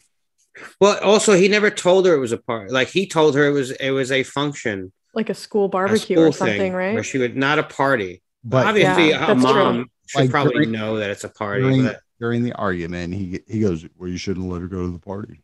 yeah, he did. But like that. Jacqueline said, also Annie has been wrapped up in her work, and she uses that as a means to sort of escape her family. I get that. yes, so yeah. there's so much dynamics going on in this. movie. Hydraberg, I couldn't agree with you more. And I think that that is like the key. Like the fact that everybody kind of sweeps things under the rug, I think that Mhm. denial and avoidance is the reason that when tragedy really strikes and Charlie is killed, I think that's why, like, some families going through that would like really band together and be stronger and support each other to get through it. But this family, like, totally detaches and unravels and destroys itself. It's like I- kind of an Ouroboros type scenario, like a like a snake eating its own tail. Like this family's eating itself alive, I and that's agree. why. I agree with you guys wholeheartedly because the one thing that that tries to hold this together is Steve yeah, because he Mhm. tries to stop Annie from like you know attacking the son. You know, he touches his hand son and he tries to eat something and his head just goes limp. You know, and the shot it- it like you know backed up at the dinner table as she walks away and he just you know he's like I don't know what else to do to Yeah. the family together. and he even says too, like if this thing brought us together, but it didn't. It it's made us Right. even worse. Like, and I can't even stand to look at you Mhm. because of that look you have on your face, the The face, face on, your, face. face. I love the way she says that. I don't know if that was an- actually written like that, or hopefully there's some trivia about that, or if she just like said it that way. But it's so I, powerful. I don't have trivia about All that. I wish I did, but I agree with you. It seems like an ad lib. Yeah. So I I ho- I also love that last scene. The way this movie ends, it's a recreation of the nativity scene. I never picked up on it the first time. Yeah. Most nativity scenes are like triangular, right? With the rooftop, Jesus being held up, or like the three wise men and Mary. And like if you look at that scene, it ends as if it's like a nativity scene. Well, is it a nativity or a crucifixion or both? I 'Cause took it that as a nativity effigy- scene, like the nativity. I think it could be. I think it could be both because Yeah, Peter's be. there, but Yeah. Also the effigy with Charlie's like rotted the head is there too, yeah. and that looks like a crucifix. could be both, almost. actually. Yeah. And maybe Peter is like the baby Jesus, but the Yeah, effigy okay. is the That- that crucified makes- Jesus. That makes that makes it even more complex of an Yeah, imagery. yeah, but no, it, it does look like they're worshiping him like a Yeah. savior. Mhm. Can, can we talk about the most brutal part of the movie is um Annie banging her head against the um No, her cutting her head off with the fucking wire. Oh. God. Oh my god, oh. that is maybe This the most like upsetting thing. I've Which is seen. followed right before that is the scene that you're talking about. But all That's of that scene that together, me, all of it, all of it together is Yeah. like it's it's just just like mom a stop spiral. and, and like him drooling out like the way it was shot is so gross. He's like, I'm dreaming. I'm dreaming. yeah He and tries to wake himself. and then you hear shh, shh, You just hear it very slowly. shh, yes. Shh. Fucking that scene stuck with me since I've and, seen and, it. and the way the way the camera just scanned up and it was just like shh, shh. and then all of a sudden and he She's jumped up- floating in midair. yeah and, well, yeah. and well, then a couple things about. Oh, sorry, John. Go ahead. but but you hear the head drop Because Ah. like, shh, shh, shh. You hear it after he's jumped out the window, Exactly. which I I love. Oh my god. Which I, and I picked up on the second here. time, which is one of my things that I love about this film is the fucking sound design is oh. so expertly done. Yes. Well, and I and I also love the the way that it's shot. Like you hear the noise of her sawing her head off with the piano wire, but before you see what is causing that sound, you see a dawning look of horror on Peter's face as he he, up, sees what we're about to see. Ugh. That he just looks absolutely like shaken to his core Petrified. so you you're like oh fuck what is he seeing and like your imagination runs muck and then i think what you actually see is for once worse than what my imagination did. Um but so there's like little details about both of those things the the both the the, the piano wire and annie banging her head on the the door of the attic. Mhm. um there's a few things that i i find are, that are just so like carefully done. So first of all just the concept of your own mother like chasing you through the house like a fucking lion that you have to like run as fast as you can to like clam- clamber up this um, ladder and like slam the door shut. And immediately like the moment you get it shut you hear this banging and you assume it's her banging with her hand but then you see her and it's her head and it's not just her banging her head it is her banging her head inhumanly fast. Like seriously i think like in real life that could not be physically possible to bang your head that fast against a wall. So it's this like really unsettling feeling of like a nightmare like this is not possible and yet it's happening. And similarly a little detail when she's cutting her own head off it's like like you guys said first it starts slow like zzz, and then it gets a little faster and it's like but then by the end it's so fucking fast right. like I don't know why that's scary, but it's just like so inhumanly fast, and she is cutting her own head off. And Jacqueline, I, I I agree with you. I think the one thing was is that it, this movie wasn't overly gory, but that was really gory because you saw the blood spurting out as she was doing that. Like, like, like, there was some gore to this movie. Yeah. I'm I'm not saying that that there wasn't gore to this movie. Mhm, it wasn't mhm. overly gory. Yeah, I agree. I, I I think what she was doing when she was taking this piano wire to her neck, it was just it was so slow, and you saw the blood just kind of spurting out. And when she went faster, you saw it spurting out even more, and you're just like, "Whoa, that's even more shocking." Hmm And then you see, like, I mean, there's so much decapitation in this film. Like, you also see the headless body of the mother in the attic. Yeah, yeah, yeah, yeah. You know what that reminds me of? I, I love this this like trick that like something that is like a key to everything has been under your nose the whole time, but you don't find out until the end. So like that mother's body has been up there the whole, almost the whole time, and it, it's like kind of a callback to early in the film. The dad gets a phone call from the funeral home that there's been a desecration, and you hear this, but you don't know what it is, and you kind of forget about it Mhm. like it, it's never mentioned again. Because he then- hides it from Annie. exactly, and then she finds the body in that. But so it reminds me of um the movie Saw. Yeah. Okay, I'm just gonna spoil all kinds of shit here. So if you haven't seen Saw, stop listening. But in Saw, the the killer is in the room the whole fucking time, but you think he's a dead body. And also in the movie Black Christmas, where Claire, the first girl to get killed, she's right there sitting in a rocking chair in the window the whole time, and nobody sees her, but it's right there. Uh, and I just I love that that something was right under your nose and nobody knows. It's me, billy it. Billy. Well, I'm what- just calling in just to let My you guys God. know I've been thinking about you. Elvis Billy Presley, that's his full name. like, like- No, you're absolutely right. And like that's the symbol. The symbolism has been used several times. It's on the fucking doormat. It's on her nightie. It's on her necklace. It's on uh, It's countless other your- things I probably it's even on- noticed. under your nose the whole No, Yeah. no, no, it was on the It's it on was the- on the bed frame for uh Charlie. bed frame. Yeah, Yeah, Mhm. Charlie's bed. The, the it's symbol everywhere. it. And Annie was not even aware of it. Like it just Yeah. just like she know just- she knew it was a thing that her mother wore, but she I guess never concerned herself with what it means.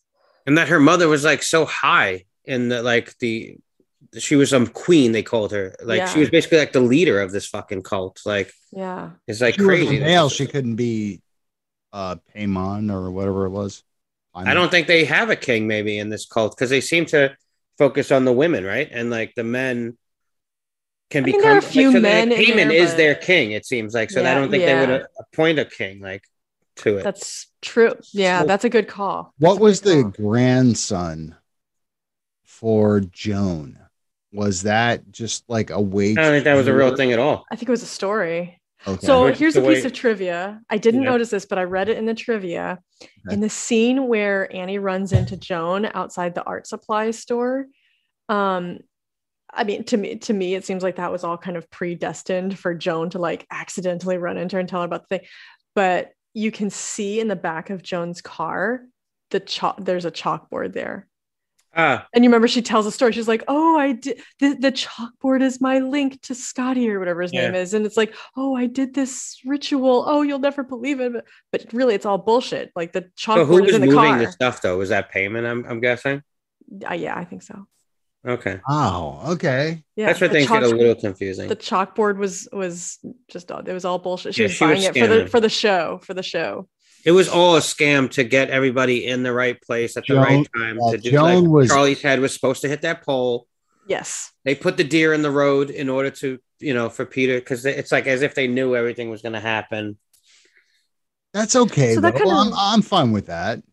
Well, so I think that actually leads to what I think it so I think there's like two main like central themes in this film and this leads to one of them, which is like I think this film is talking about like the inevitability of like your family and that, that can like you can inherit like curses. I mean mm-hmm. figuratively of course from your family but like you can inherit trauma and you can inherit like a whole family dynamic that's dysfunctional. Like you can't really escape what you're born into and i think that that makes the title really important. It's like there are Yeah. certain things that you are born into and born with and that are born inside of you that like you don't have control over. And there are certain things that happen in life that like are a product of that that that you we like to think we have control right like we like to think that we Like, like predestined for it. yeah, exactly. So like we like to believe that we create the person that we are. Like who do I want to be? Who do I what, what is the person I'm going to create?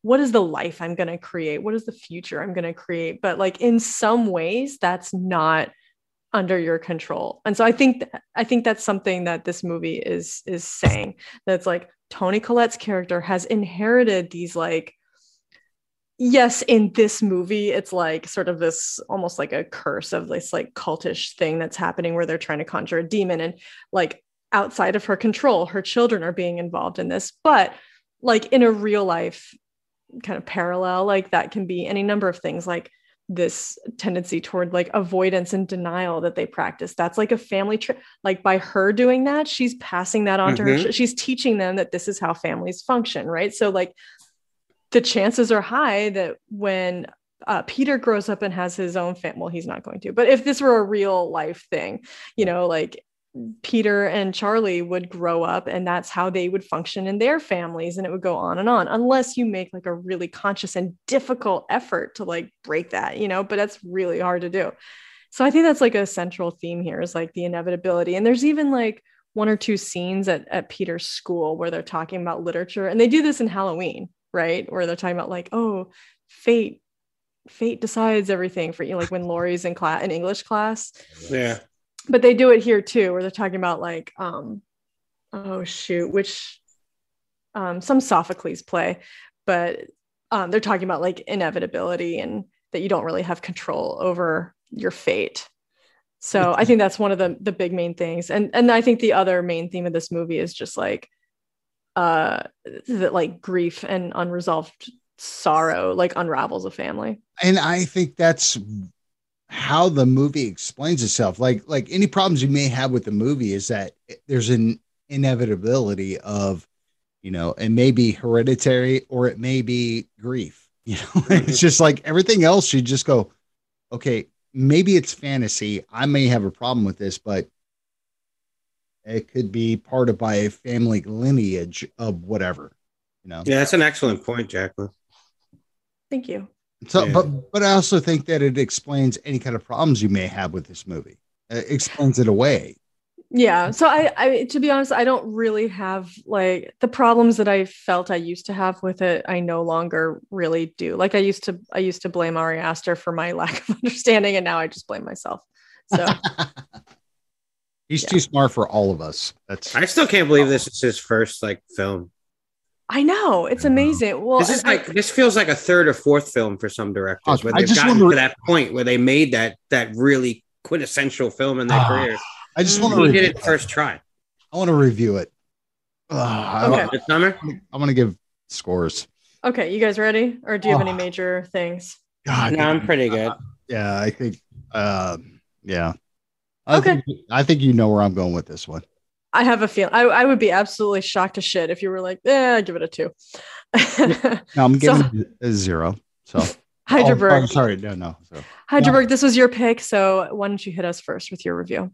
I will. Uh, I, I have some pros. I have many of them. To be honest, uh, I try. I won't try and say all of them, so I could save some for you guys. But the cinematography in this film is so well done. It's one of the things I remember the most about this film, besides just the plot and the acting. But the like every motion of the camera and the lens, like I said before, is so deliberate and calculated, and it all just enhances the storytelling so well. Like every image that's put on screen is deliberate and just like meant to show you something. And, and you don't always catch it all, but the slow pans reveal a room a certain way where like, all right, we see the room. It's it, it gives us the setting, but watch it again and look to the left, look to the right. You're gonna notice little fucking things that you just didn't notice first time. And it's part of the storytelling too, which is so good. It's it's a it's well crafted. Um, I'm just it's an amazing first feature length film for Ari Aster, and his name was instantly tattooed on my brain ever since I saw this. Um, Jacqueline, I saw this in the theaters, and I wrote on Instagram after.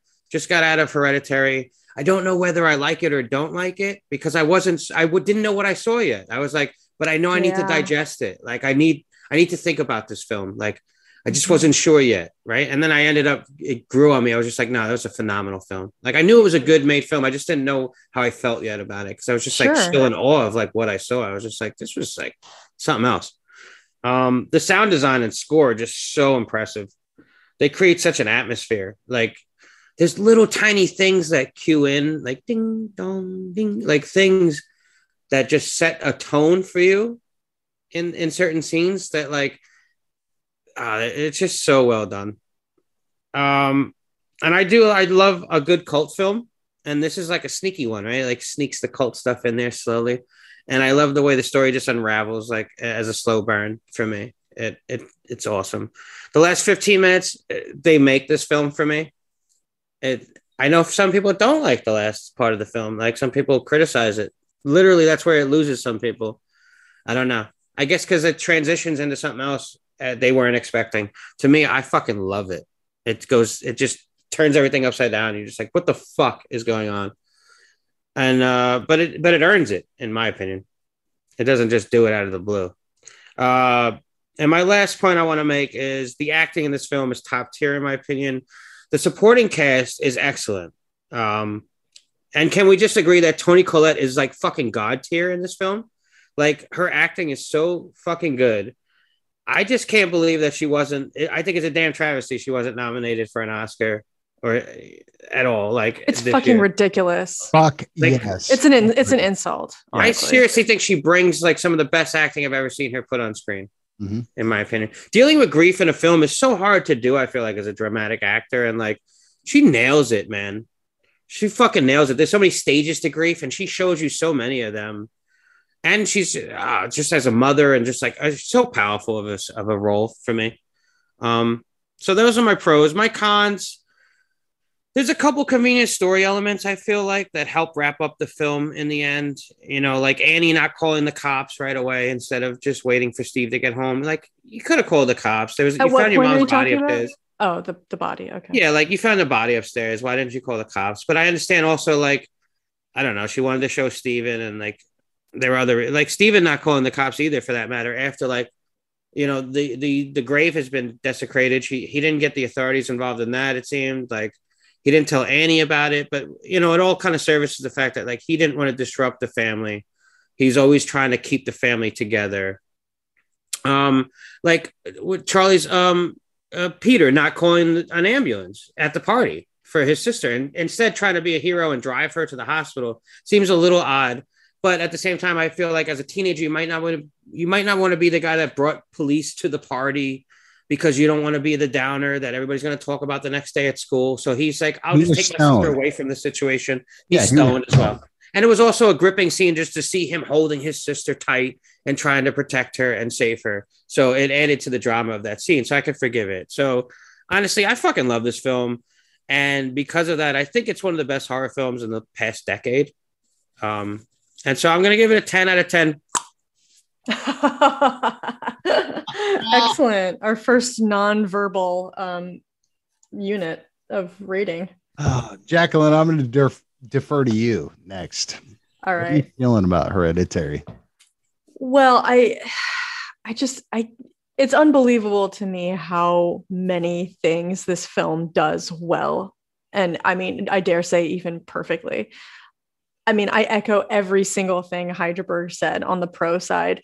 Um, this really just personally hits a lot of the buttons that I like to be pushed. Um, I really, really like like Hydraberg. I really like movies about cults, and I really like movies involving like Satan worshiping or demon worshiping or anything like that. I, I love that. So if it's a cult for demon worshiping, I am all fucking in. Um, I think it's really brilliant the way that this film is like mainly a drama. I mean, there are moments of intense horror sprinkled throughout the beginning, like Charlie's death. Um, and I mean, just little things sprinkled throughout that you like you're unsettled but it still feels like a dark drama with with some like suspense elements. But then the way it just goes absolutely fucking ape shit by the end. I mean i remember sitting in that theater and i felt like i was being pushed back in my seat. I was like glued to my seat just like staring at the screen because i could not believe how far it was descending into total chaos. Like when Gabriel Byrne it like spontaneously combusts and then Annie is like chasing Peter through the house and he's running up the ladder to the attic and she's fucking banging her head on the door and then sawing her head off and then there's all the naked people and he runs out the window and then her headless body levitates into the treehouse and then there's fucking Charlie's head. I mean it's just like it keeps going and going and and I just like I mean, I was just staring at the screen like I can't believe how far this is going. Um, I fucking loved it. Um, I mean, that was like just magic for me. It was movie magic. It's exactly what I look for in a film. All the acting was incredible. Toni Collette, I mean, God tier, as you said, Hydraberg. Um, I'm frightened by things that seem that like just seem wrong. Like the the speed with which she was banging her head i was talking about this earlier the speed with which she no not just wrong but like insane. Like things that crawling feel, on the ceiling? Yeah like things that feel insane or or things that make me feel like i'm going insane as i'm watching them. That's that's really it. That's to be precise that's what it is. I just pinpointed it. Things that make me feel like i'm going insane when i'm watching a film that's like the best button to push for me. That's like the g spot for me in, in watching a horror movie. So um i i just and, and as i explained before i have come to feel as though like i used to think that it was ari aster who was like getting a little bit messy with all these threads and i was kind of thought like oh he didn't he needs to like clean that up he should have cleaned that up a little bit and made like like tied up the threads for me or whatever um, I just don't feel that way anymore. Um, I feel like he knows exactly what he's doing, and it's just if if if it seems too complex, it's it's the viewer's fault, and by that I mean me. So I I I feel like this is a very special movie. Um, I think movie like movies like this do not come along this often, so I'm gonna give it a 10 out of 10.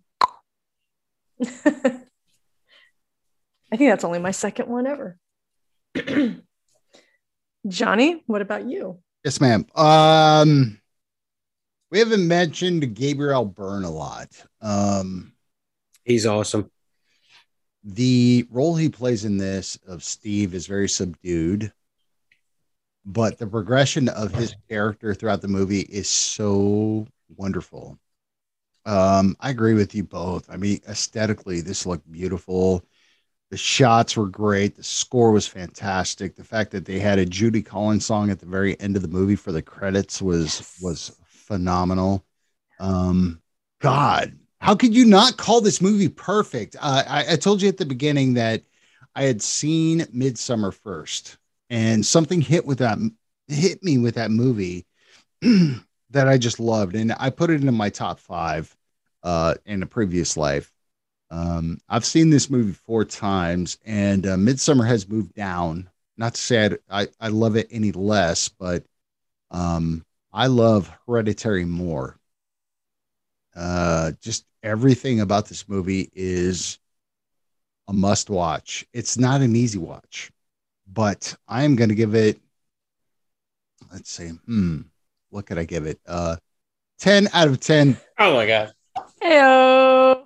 This is our first triple ten right here. It is. That's amazing. I did not anticipate that to be honest. Neither with did you, I. I thought Jacqueline was going to come in with like a nine point five. so did I. I, I thought, I thought about Jacqueline- it. I thought Jacqueline was going to go low end on this, but man, I mean, it's just like this movie is so It just feels wrong to harp on anything negative about this film because it's Yeah. just so well made. okay. I think even just as a drama, I think it functions so well. Like you feel so much pathos for the characters. Like it like I feel so sad let me ask you, watching parts of this movie, you know? Like it's not just I don't just feel fear and horror. I feel like real sorrow right. watching what the family goes through. We've all seen this multiple times, right? Yeah, Mhm. All three of us. Three like times for me. time seeing it. Yeah, Yeah. this is my fourth time. So I mean, like for me, it's just like you pick on different. Like the one thing we didn't mention was the model of the house at the bottom of the stairs that kept Yes. I wanted to before, but I didn't see an opportunity to do It's it. like multiple levels. and they It had like decrepit houses like with houses earth, on houses. like yeah, like earth impacted on them, and then the perfect house at the top. Right, but how dope was that? Because the lights were on in there too, like as the lights were house uh, uh, on in the house, and it was just like those little little I could look at a table at a coffee table book of just the model homes that they used for this film. Like I wanna see- work. yeah, like I want to see see Annie's that. work in a coffee table book. Do you think that that house with the different levels and the like, it's nice at the top, but then it's like kind of fucked up at below? Do you think Yeah. that represents like the successive generations that like Maybe. the old the old ones are decaying away and now we're on the new one? Or I feel like it don't know, represents something definitely because Or- the perfect house is at the top, right? Yeah, Right. And then everything else behind under it is like I saw the porch was all fucked up on one of them, and it was all Right. compacted with earth and yeah, I think it does have some meaning to it. yeah, Well, it's just those little nuances that you pick up pick up in the movie. You know, you don't see the symbols the first time. You know, you don't realize what the symbols are until it's like they actually show you. You know, the the the, the pictures of grandma and and and Joan wearing these same things. You know what I mean? Yeah, or like grandma and her like ceremony thing, like being praised by everybody, and like she's in like the best time of her life. You could see the picture, like she's so happy, Mhm. uh, as if like her her daughter Annie's never seen her mother that happy before. Exactly. It's like a whole other side of her mom she's never fucking seen. Yep, true. Well, I I love how like the mo- we never see Annie's mother alive in the movie, but she fe- like her we feel her influence Her throughout the whole thing. It's like she's more present being Mhm. alive, being dead than she was alive. Like Annie finds out more about her after she's dead than she ever did while she was alive, and like as an audience member, we we feel her like manipulating things and having Which- that influence on life it kind of lends towards the fact like we can we can understand Annie too because like what was her mom like when she was around? Like the fact that she's so involved right now and she's not even here anymore. Well, you get the Imagine when she was around, how much she affected Annie's life, right. or Annie tried not to let her. Well, well, well, Annie like developed the settings of everything that was going on throughout the movie in these dollhouses. And there was one scene where it was like uh, Steve and Annie were sleeping in bed, but the mom was standing there with a light Flirting. and it was just like. And then Annie looked at, you know, the doll of the mom and it was just like anger, you know, just yeah. Oh, I love that scene where there's like a contrast of like just a dollhouse, and then it yeah, hands out to Annie's head, and then we see from the other side we see Right. Annie looking in on the dollhouse. I Right, love right. that shot. Yeah, so so Annie's like looking at this doll of her mom while Steve and Annie dolls are laying in bed, and she's looking at it it just like so angrily of like, you know, just shakes her head of like That scene could be played like, oh, her mom had dementia at the end, so she was wandering around the house. maybe But we know as audience members something way more nefarious was going on. Exactly. Yes. Yeah. So, so there's like levels to everything. There's like what Annie thinks she understands versus what we know is like really going on and like how they finally converge. All right. So when I saw this film, a coworker of mine took her kids. Oh no. Um, yeah. Wait, how old Well, were the kids? Her kids liked horror films, but they didn't. She didn't know how this was going to be. They were like, uh, they were above ten. They were like twelve and thirteen, but uh, or Uh, something. Yeah. I don't know if So I- the son ended up Yikes. the last 15 minutes. He ended up watching the movie through his hands, oh boy, Yeah. He- like teary eyed, like because he was so fucking scared. oh my god, And then after the film, I because I they were in like a, a row of front in front of me, like in between, like where the theater has like a space for you to walk. I was in like the first row of the back, and then they were in the last row of the front. And I, they waved to me when the film was about to start, and I was like, "Hey guys," you know, because we happen to be going to the same theater. And then Mhm. like when the film was over, I walked up to them and she was like, he could not watch the end. He was like, it was too much for him. And I was like, "You're all right, buddy? And he just had this look on his face, like he just had jumped out of an airplane. Like he was just like shaken. like, what did I just watch? And I'm like, it's okay, buddy. And for me, I equate this movie with like the first time as a kid I saw The Exorcist. Like that last 20 minutes of The Exorcist, th- there's a good portion of be- before that where The Exorcist is fucked up, but that last part is just like so memorable. And I saw The Exorcist when I was like 10, so I could relate with that kid. You know, I didn't scold her like, oh, you shouldn't have brought him here. Like, you do what you want with your kids, but definitely the film got a little too much for him. How about that though? How about that ending though? It was It was that funny. it, it, it was the grandma who was you know a corpse with their head cut off turned towards uh was it Paimon or whatever his name was Mhm. Yeah. the mom that had just cut off her head turned towards him and bowing They were toward bowing, yeah. as everybody and th- that was just those little subtleties that that, that were like man that was fucked up Like the What do- grandmother's. Go ahead, Cut Jack. Oh, I was gonna say, what do you guys make of all this decapitation? Like, there's a lot of decapitation. there in You're actually, you're like absolutely right. what? Like she cuts off the bird's head, or Was that like a tenon of of of fucking Paimon's? I didn't I didn't do don't too much research into it. i think it was just foreshadowing i thought just- that's all it was But like, Yeah. why? Why does why do so many people literally lose their heads? Like, I feel like it has to mean. So- See, this is me. I can't just like accept that it is what it is. It's like, what does it It's mean? also the director. You think like because of how he works, like it probably does it must mean, mean something. something. Yeah. I just don't know what it is. So here, yeah, but see- but here I am. I've grown. I'm blaming myself and my own stupidity, not Ari Aster. So, um, would you Have guys, like to hear some seen a trivia? picture of him? Oh. I, I- I would. Eh, And by the way, Hydraberg, let's get Ari Aster on the uh, podcast. Let's. Oh, I mean, he's listening to. now. So Ari, give us a call. Get you know, tweet me, Yeah, and have your we'll people get call my people. we'll get you on. We'll we'll fit you in. Okay, Ari. Have you ever guys ever seen a picture of him though? He's just like a such a plain Jane looking dude. And then the shit that's in this guy's head is just remarkable. Like the stuff he puts down on paper and in film. Well, I would He's- suggest he if seems you like ever he's been through some shit. if you've ever been through a breakup, watch Midsommar. Oh yeah, my and god. the Paimon, just the Paimon lore in general. Like when I was looking it up today, it was just like this is stuff that hasn't really been touched on by a lot of horror films.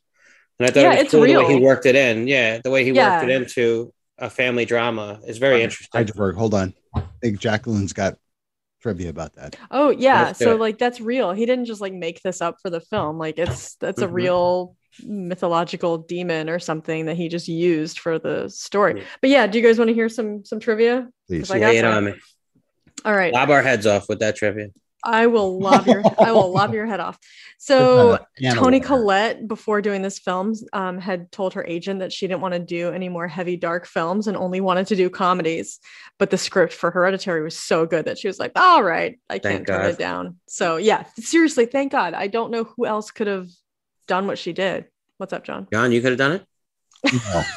I did notice at the end of the movie that Gabriel Byrne and uh, Toni Collette were actually executive producers. Producers. I had never noticed that before this viewing either. Yeah. I love Gabriel Byrne from a film called Usual Suspects. Fuck yes. Oh my God. Yes. which is a film I've loved since I was young. Right, but they were executive producers on this movie. That's how much they believed in this film. I'm sure they were like, I want to get involved. Absolutely. Yeah. Sorry. Go ahead, Jacqueline. Um, Toni Collette has called Ari Aster the most prepared director that she's ever worked with, and It she shows. praised him. Yeah, she praised him for practically having the full movie already shot and edited in his head two years before they even started filming. Oh. And I'll tell you, so I bought this beautiful, like, sort of collector's book from a screenplay. From eight yeah it's um the screenplay from a24 um if you're listening you can't hear this. I mean you can't see this but um i'm just showing the guys on zoom. It's beautiful, guys. It's shiny. it is shiny. It's like a nice solid hardback book with like glossy photos and thick pages. Um but just reading the screenplay it's it's unbelievable. I mean i haven't read a lot of screenplays but the level of detail in his writing is really something. I mean you can tell that he is seeing this movie play out in his imagination and he's just like he's like watching a movie in his head and then just writing down on paper what he sees. I mean it is so detailed and it like what it says on the page is like so it so perfectly matches what happens on the screen that you're like oh he really like ma- like just little emotions. Like he he he specifies like what emotions everybody is feeling when they're saying their lines um and like the scene where gabriel byrne is like listening to um annie go off on what she thinks is happening he's just like weary and exhausted from the whole th- i mean he he like lays out everything that everybody's feeling and her desperation it's just so detailed that's like i That's can really see yeah i can really see what Toni Collette was talking about with his his I wonder-. I don't even know how much grief he's gone through, but he writes it well. Also, like he wrote like a mother's role pretty well for a man. Mhm, mhm, Like it's really good. Like mhm, especially if a mhm. lot of the details are already in there. Yeah, and it seems like a matriarchal kind of thing, like Annie's mother and her, that relationship, and then Toni Collette and and Charlie, like that mother daughter relationship. And no It's a lot spoilers, but like- if you follow that through to Midsommar, there's a lot of that in there too. yeah, Some yeah, he, he does write write good women. Um, Ari Aster wanted any effect that could be done practically to be done that way rather than in post production. Nice. Thumbs up, buddy. Um, Yeah. So Gabriel Byrne and Alex Wolff had previously worked together on some HBO show. I didn't write down what it was, but um, and then Alex Wolff and Milly Shapiro knew each other from school. They both went to like a professional, like kind of performing arts school. Um, and so the producer said that that really worked out well because it made Toni Collette the outsider among the cast and so Oh, that kind of worked with this like dynamic where she's like really detached from the family right um and so it like mirrors her feelings of alienation uh the house uh, that the that the story takes place in was constructed completely on like sound stages um in Utah because they needed to be able to like remove walls and move things around in order to shoot them to look like the dollhouse like to kind of zoom in from like a side view so it was all sound stages. Like I guess the exterior was a real house, but the interior was all sound stages. So You they can That's on like- the end. that's why we gave it a 10. I mean, that's so beautiful. The way the oh yeah. It's so Yeah. thought out and Yeah, methodical, It everything. really is. And you could tell in the end when she's running from room to room. Yep. You could that's when you could really see that the set the house was kind of of a set, you know, but Yeah. it doesn't it doesn't look like it, but you could just tell the way the camera's moving around. Like, oh, okay, if you know movies, you know that. yeah. You couldn't do that if it were a real Yeah. interior of a house. And so Well, it kind when- of like Yeah, when he runs up to the attic and you see those naked people and was just like, how the fuck they could Oh, I got it. They opened Yeah. the attic actually because it was closed originally when he walks through the hallway. That's And when he true. runs back, they set it up so he would run up it. you know? But still, Mm, you're right, still, you're right, you're right, you're right. still like, like the way it was shot, it was yeah, sorry, Jack. Mhm. Go ahead. Oh no, I'm it's just- cool. I'm drooling. Um, so Ari Aster has said that he was just as influenced by for this movie by family dramas like Ordinary People, The Ice Storm, and In the Bedroom, as he was by classic horror films like Rosemary's Baby, Don't Look Now, and The Innocents. Um, do you guys know The Innocents? It's from like 1960, I think. It's based on The Turn of the Screw. Did you have to read that in high school? Yes. yeah Yeah. so it's based on that it's really good uh let's see alex wolff said that this film was more demanding than anything he'd ever done I'm, I'm kind of scaring myself. Like I thought I just saw a shadow on my wall. I saw that you looked up. I was like, oh, Joey's probably like, hey, wrap it up. Uh, no, I just I'm freaking myself out here. Uh, originally, Steve Newburn had been contacted about. Pro- Stop that. Steve Newburn had been contacted about providing the makeup effects for her Hereditary, but after he read the script, he had an idea. He contacted the production team and said, "Hey, what about miniatures? Who's doing that?" So the makeup effects company um, had uh, with Steve Newburn, who did the makeup. They also did the miniatures. Oh wow. That's kind of interesting. Um, Oh, so Toni Collette didn't make all those herself? no, she did not make all those herself. Uh, Uh, then I was give it a 9.5 out of 10. She Oh, didn't really make the fucking like magical art. Uh, this was filmed in Park City, Utah, which I thought was interesting because the whole time I'm like, where the hell is I this? thought it was It's so- Colorado for a minute. um, I couldn't place it, but I was like, this is unique. This is not a landscape that I personally am is like familiar to me, but it's Park City, Well, Utah. ladies and gentlemen, uh, being from the West Coast, they look exactly the same from Oh. Utah to Colorado. So Okay. don't worry about it. Okay, good to know. So if you've been to They're both good Utah, for skiing. What John's saying is if you've ever been to Utah, don't bother with Colorado. They are exactly the same. You don't need to And go. we just lost all our Colorado people. Unless I'm you're just kidding. Mormon, unless you're Mormon, then you can go to Utah. Um, so here's an interesting trivia fact. When somebody from um like Annie's agent or somebody calls her to ask her about her exhibit, like, so where are you on your progress? And uh, that's Ari Aster's voice on the phone. Okay. I I read that. so. I, I did. Re- I did read that before. That's awesome. Yeah, I hadn't Like- known like- that. He was the voice of the the guy who was like, "Hey, we're here to help you out. We just want to know uh, what you need from us." Exactly, exactly. Um, in an interview, Alex Wolff explains that he actually wanted to break his own nose for the scene where he slams his face into the desk, and Ari Aster was like, "Um, no, we're not going to do that. uh, we're going to make a soft, cushiony desk for you to slam your face into." Um, and so, but when it was time to be shot, Alex Wolff slams his face into the desk. That the top is foam, but underneath there's like a hard surface underneath, and he actually dislocated his jaw. I was Oh, going to say, he experienced some trauma in this film, I Oh. believe, right? I remember hearing something about him, like this film being so dramatic and intense Mhm. that, like, he went through some shit to deliver this role. Now it sounds like he had previously had that injury, like he had already dislocated his jaw, so he was like prone to that. It wasn't like the first time he'd had that injury, but still, um, fucking ouch.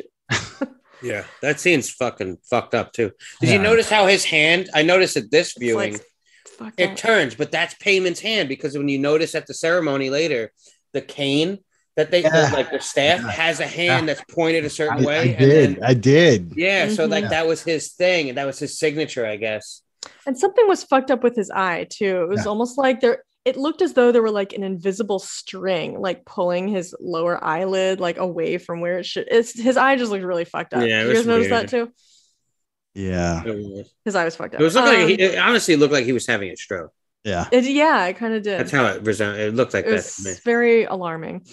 Uh, the language spoken during the invocation that is given to Annie is a combination of Hebrew and Enochian. I don't know if I'm saying that right, and I have no idea what that is. I know what Hebrew is, but I don't know what Enochian is. But that's what it is. Um, Of- oh, We are of Gre- Dumbella. of Nokia. what was Yeah. that? From Enochia. Oh, thanks. That really clears it up. The phone company. Yeah.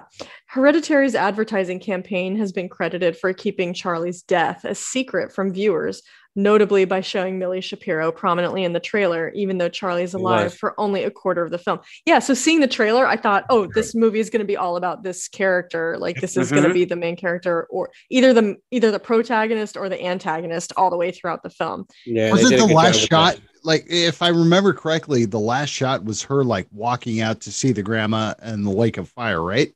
Yeah, a lot of that was that that scene of her looking uh, on the field Very surprised or very scared. with that orange sweatshirt on. Yeah. Yes. Yeah. Yeah, and you did think that she was a pivotal part of the scene that's of the movie, and then Yeah. it definitely rocked me when I was like, "Holy shit!" They took her out like right away. Yeah, so it's a lot like Psycho, where Janet Leigh, Yeah. you think she you're gonna be with her the whole film. She Spoilers gets for ki- Psycho. Oh my god, spoiler for Psycho if you haven't seen I mean, if you haven't Jamie seen Lee Psycho, Curtis's what are you even doing here dies listening to this Psycho. Podcast? Uh, or Scream with Drew Barrymore. Um, What? Sorry. Wait, Drew Barrymore dies in the beginning of Scream? Sorry. uh, throughout the film, several words can be seen scrawled on walls. At one Yes. point, there are two words. I don't know how this is supposed to be pronounced, but I think it's Like lif- Lazarus? Liftoch pandemonium. So liftoch is an English transliteration of the Hebrew word to open. Oh, so maybe Uh-huh. it's liftoach. Um, and pandemonium is Latin for all demons, like pan all Okay, demonium. dem- So and he's open all demons. And he's actually putting it on one of her miniatures too, like on the Yes. in the room. Yeah, She's, she's, like literally painting it Yeah. like tiny, tiny. And so um, pandemonium is what Satan calls hell in Paradise Lost. Do you guys have to read that in high school or college? Yeah. Pandemonium. But it sounds like Or a funner Paradise place when you call it pandemonium.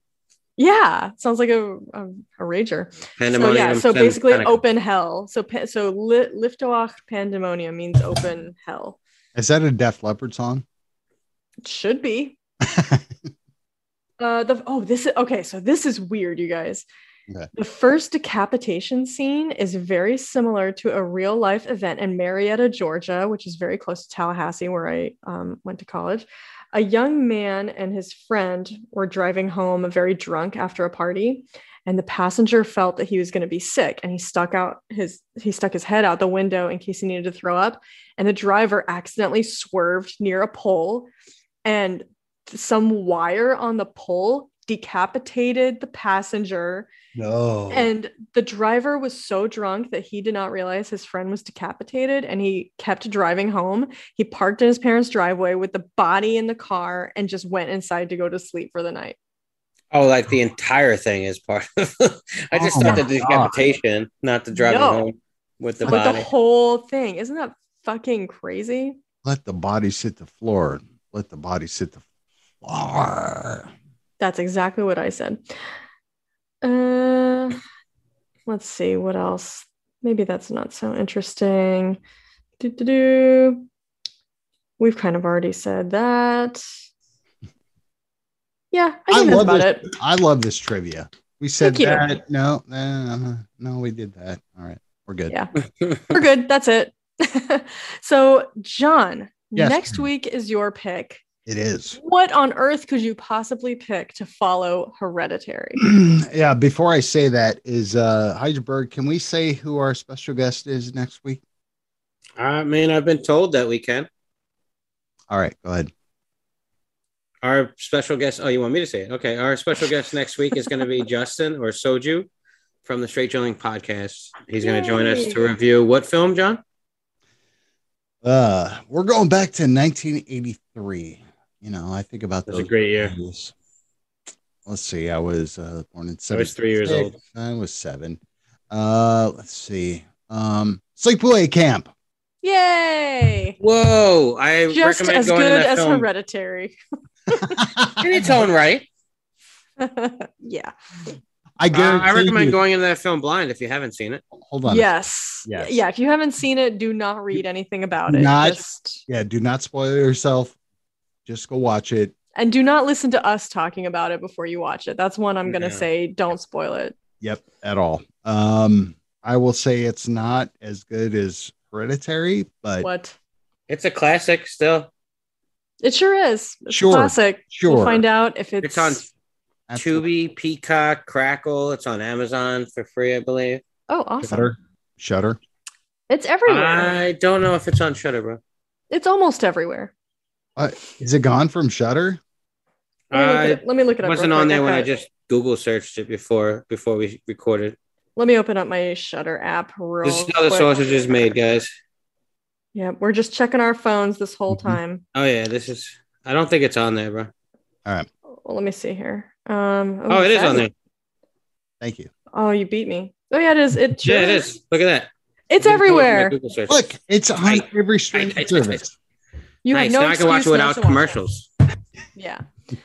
um, but yeah, definitely, definitely watch it. Next week we'll talk about it and decide whether it's deserving of its classic status and reputation. So go watch it there. In the meantime, if you'd like to email us with thoughts, questions, musings, whatever, you can email us at a cut above horror review at gmail.com. You can also follow us on Twitter at cut above horror. You can follow us and check us out at Instagram at a cut above one word dot horror underscore review. And make sure you follow us on Facebook, a cut above colon horror review. And we want to thank you guys so much for all the very, very wonderful reviews on Spotify. Keep those five star reviews coming. Also on iTunes, five star reviews. We love and uh, give us su- suggestions on what we can do better or what you love about the show. Yep. Well, thank you guys so much for this episode. I, I honestly think this was actually like one of my favorite um, discussions that we've had. I really enjoyed it. So thank you guys for that. That was awesome. And it's our first 10 triple 10. Unanimous 10. Oh my God. So I will see you fellas back here next week to talk about Sleepaway Camp. And in the meantime, keep it creepy.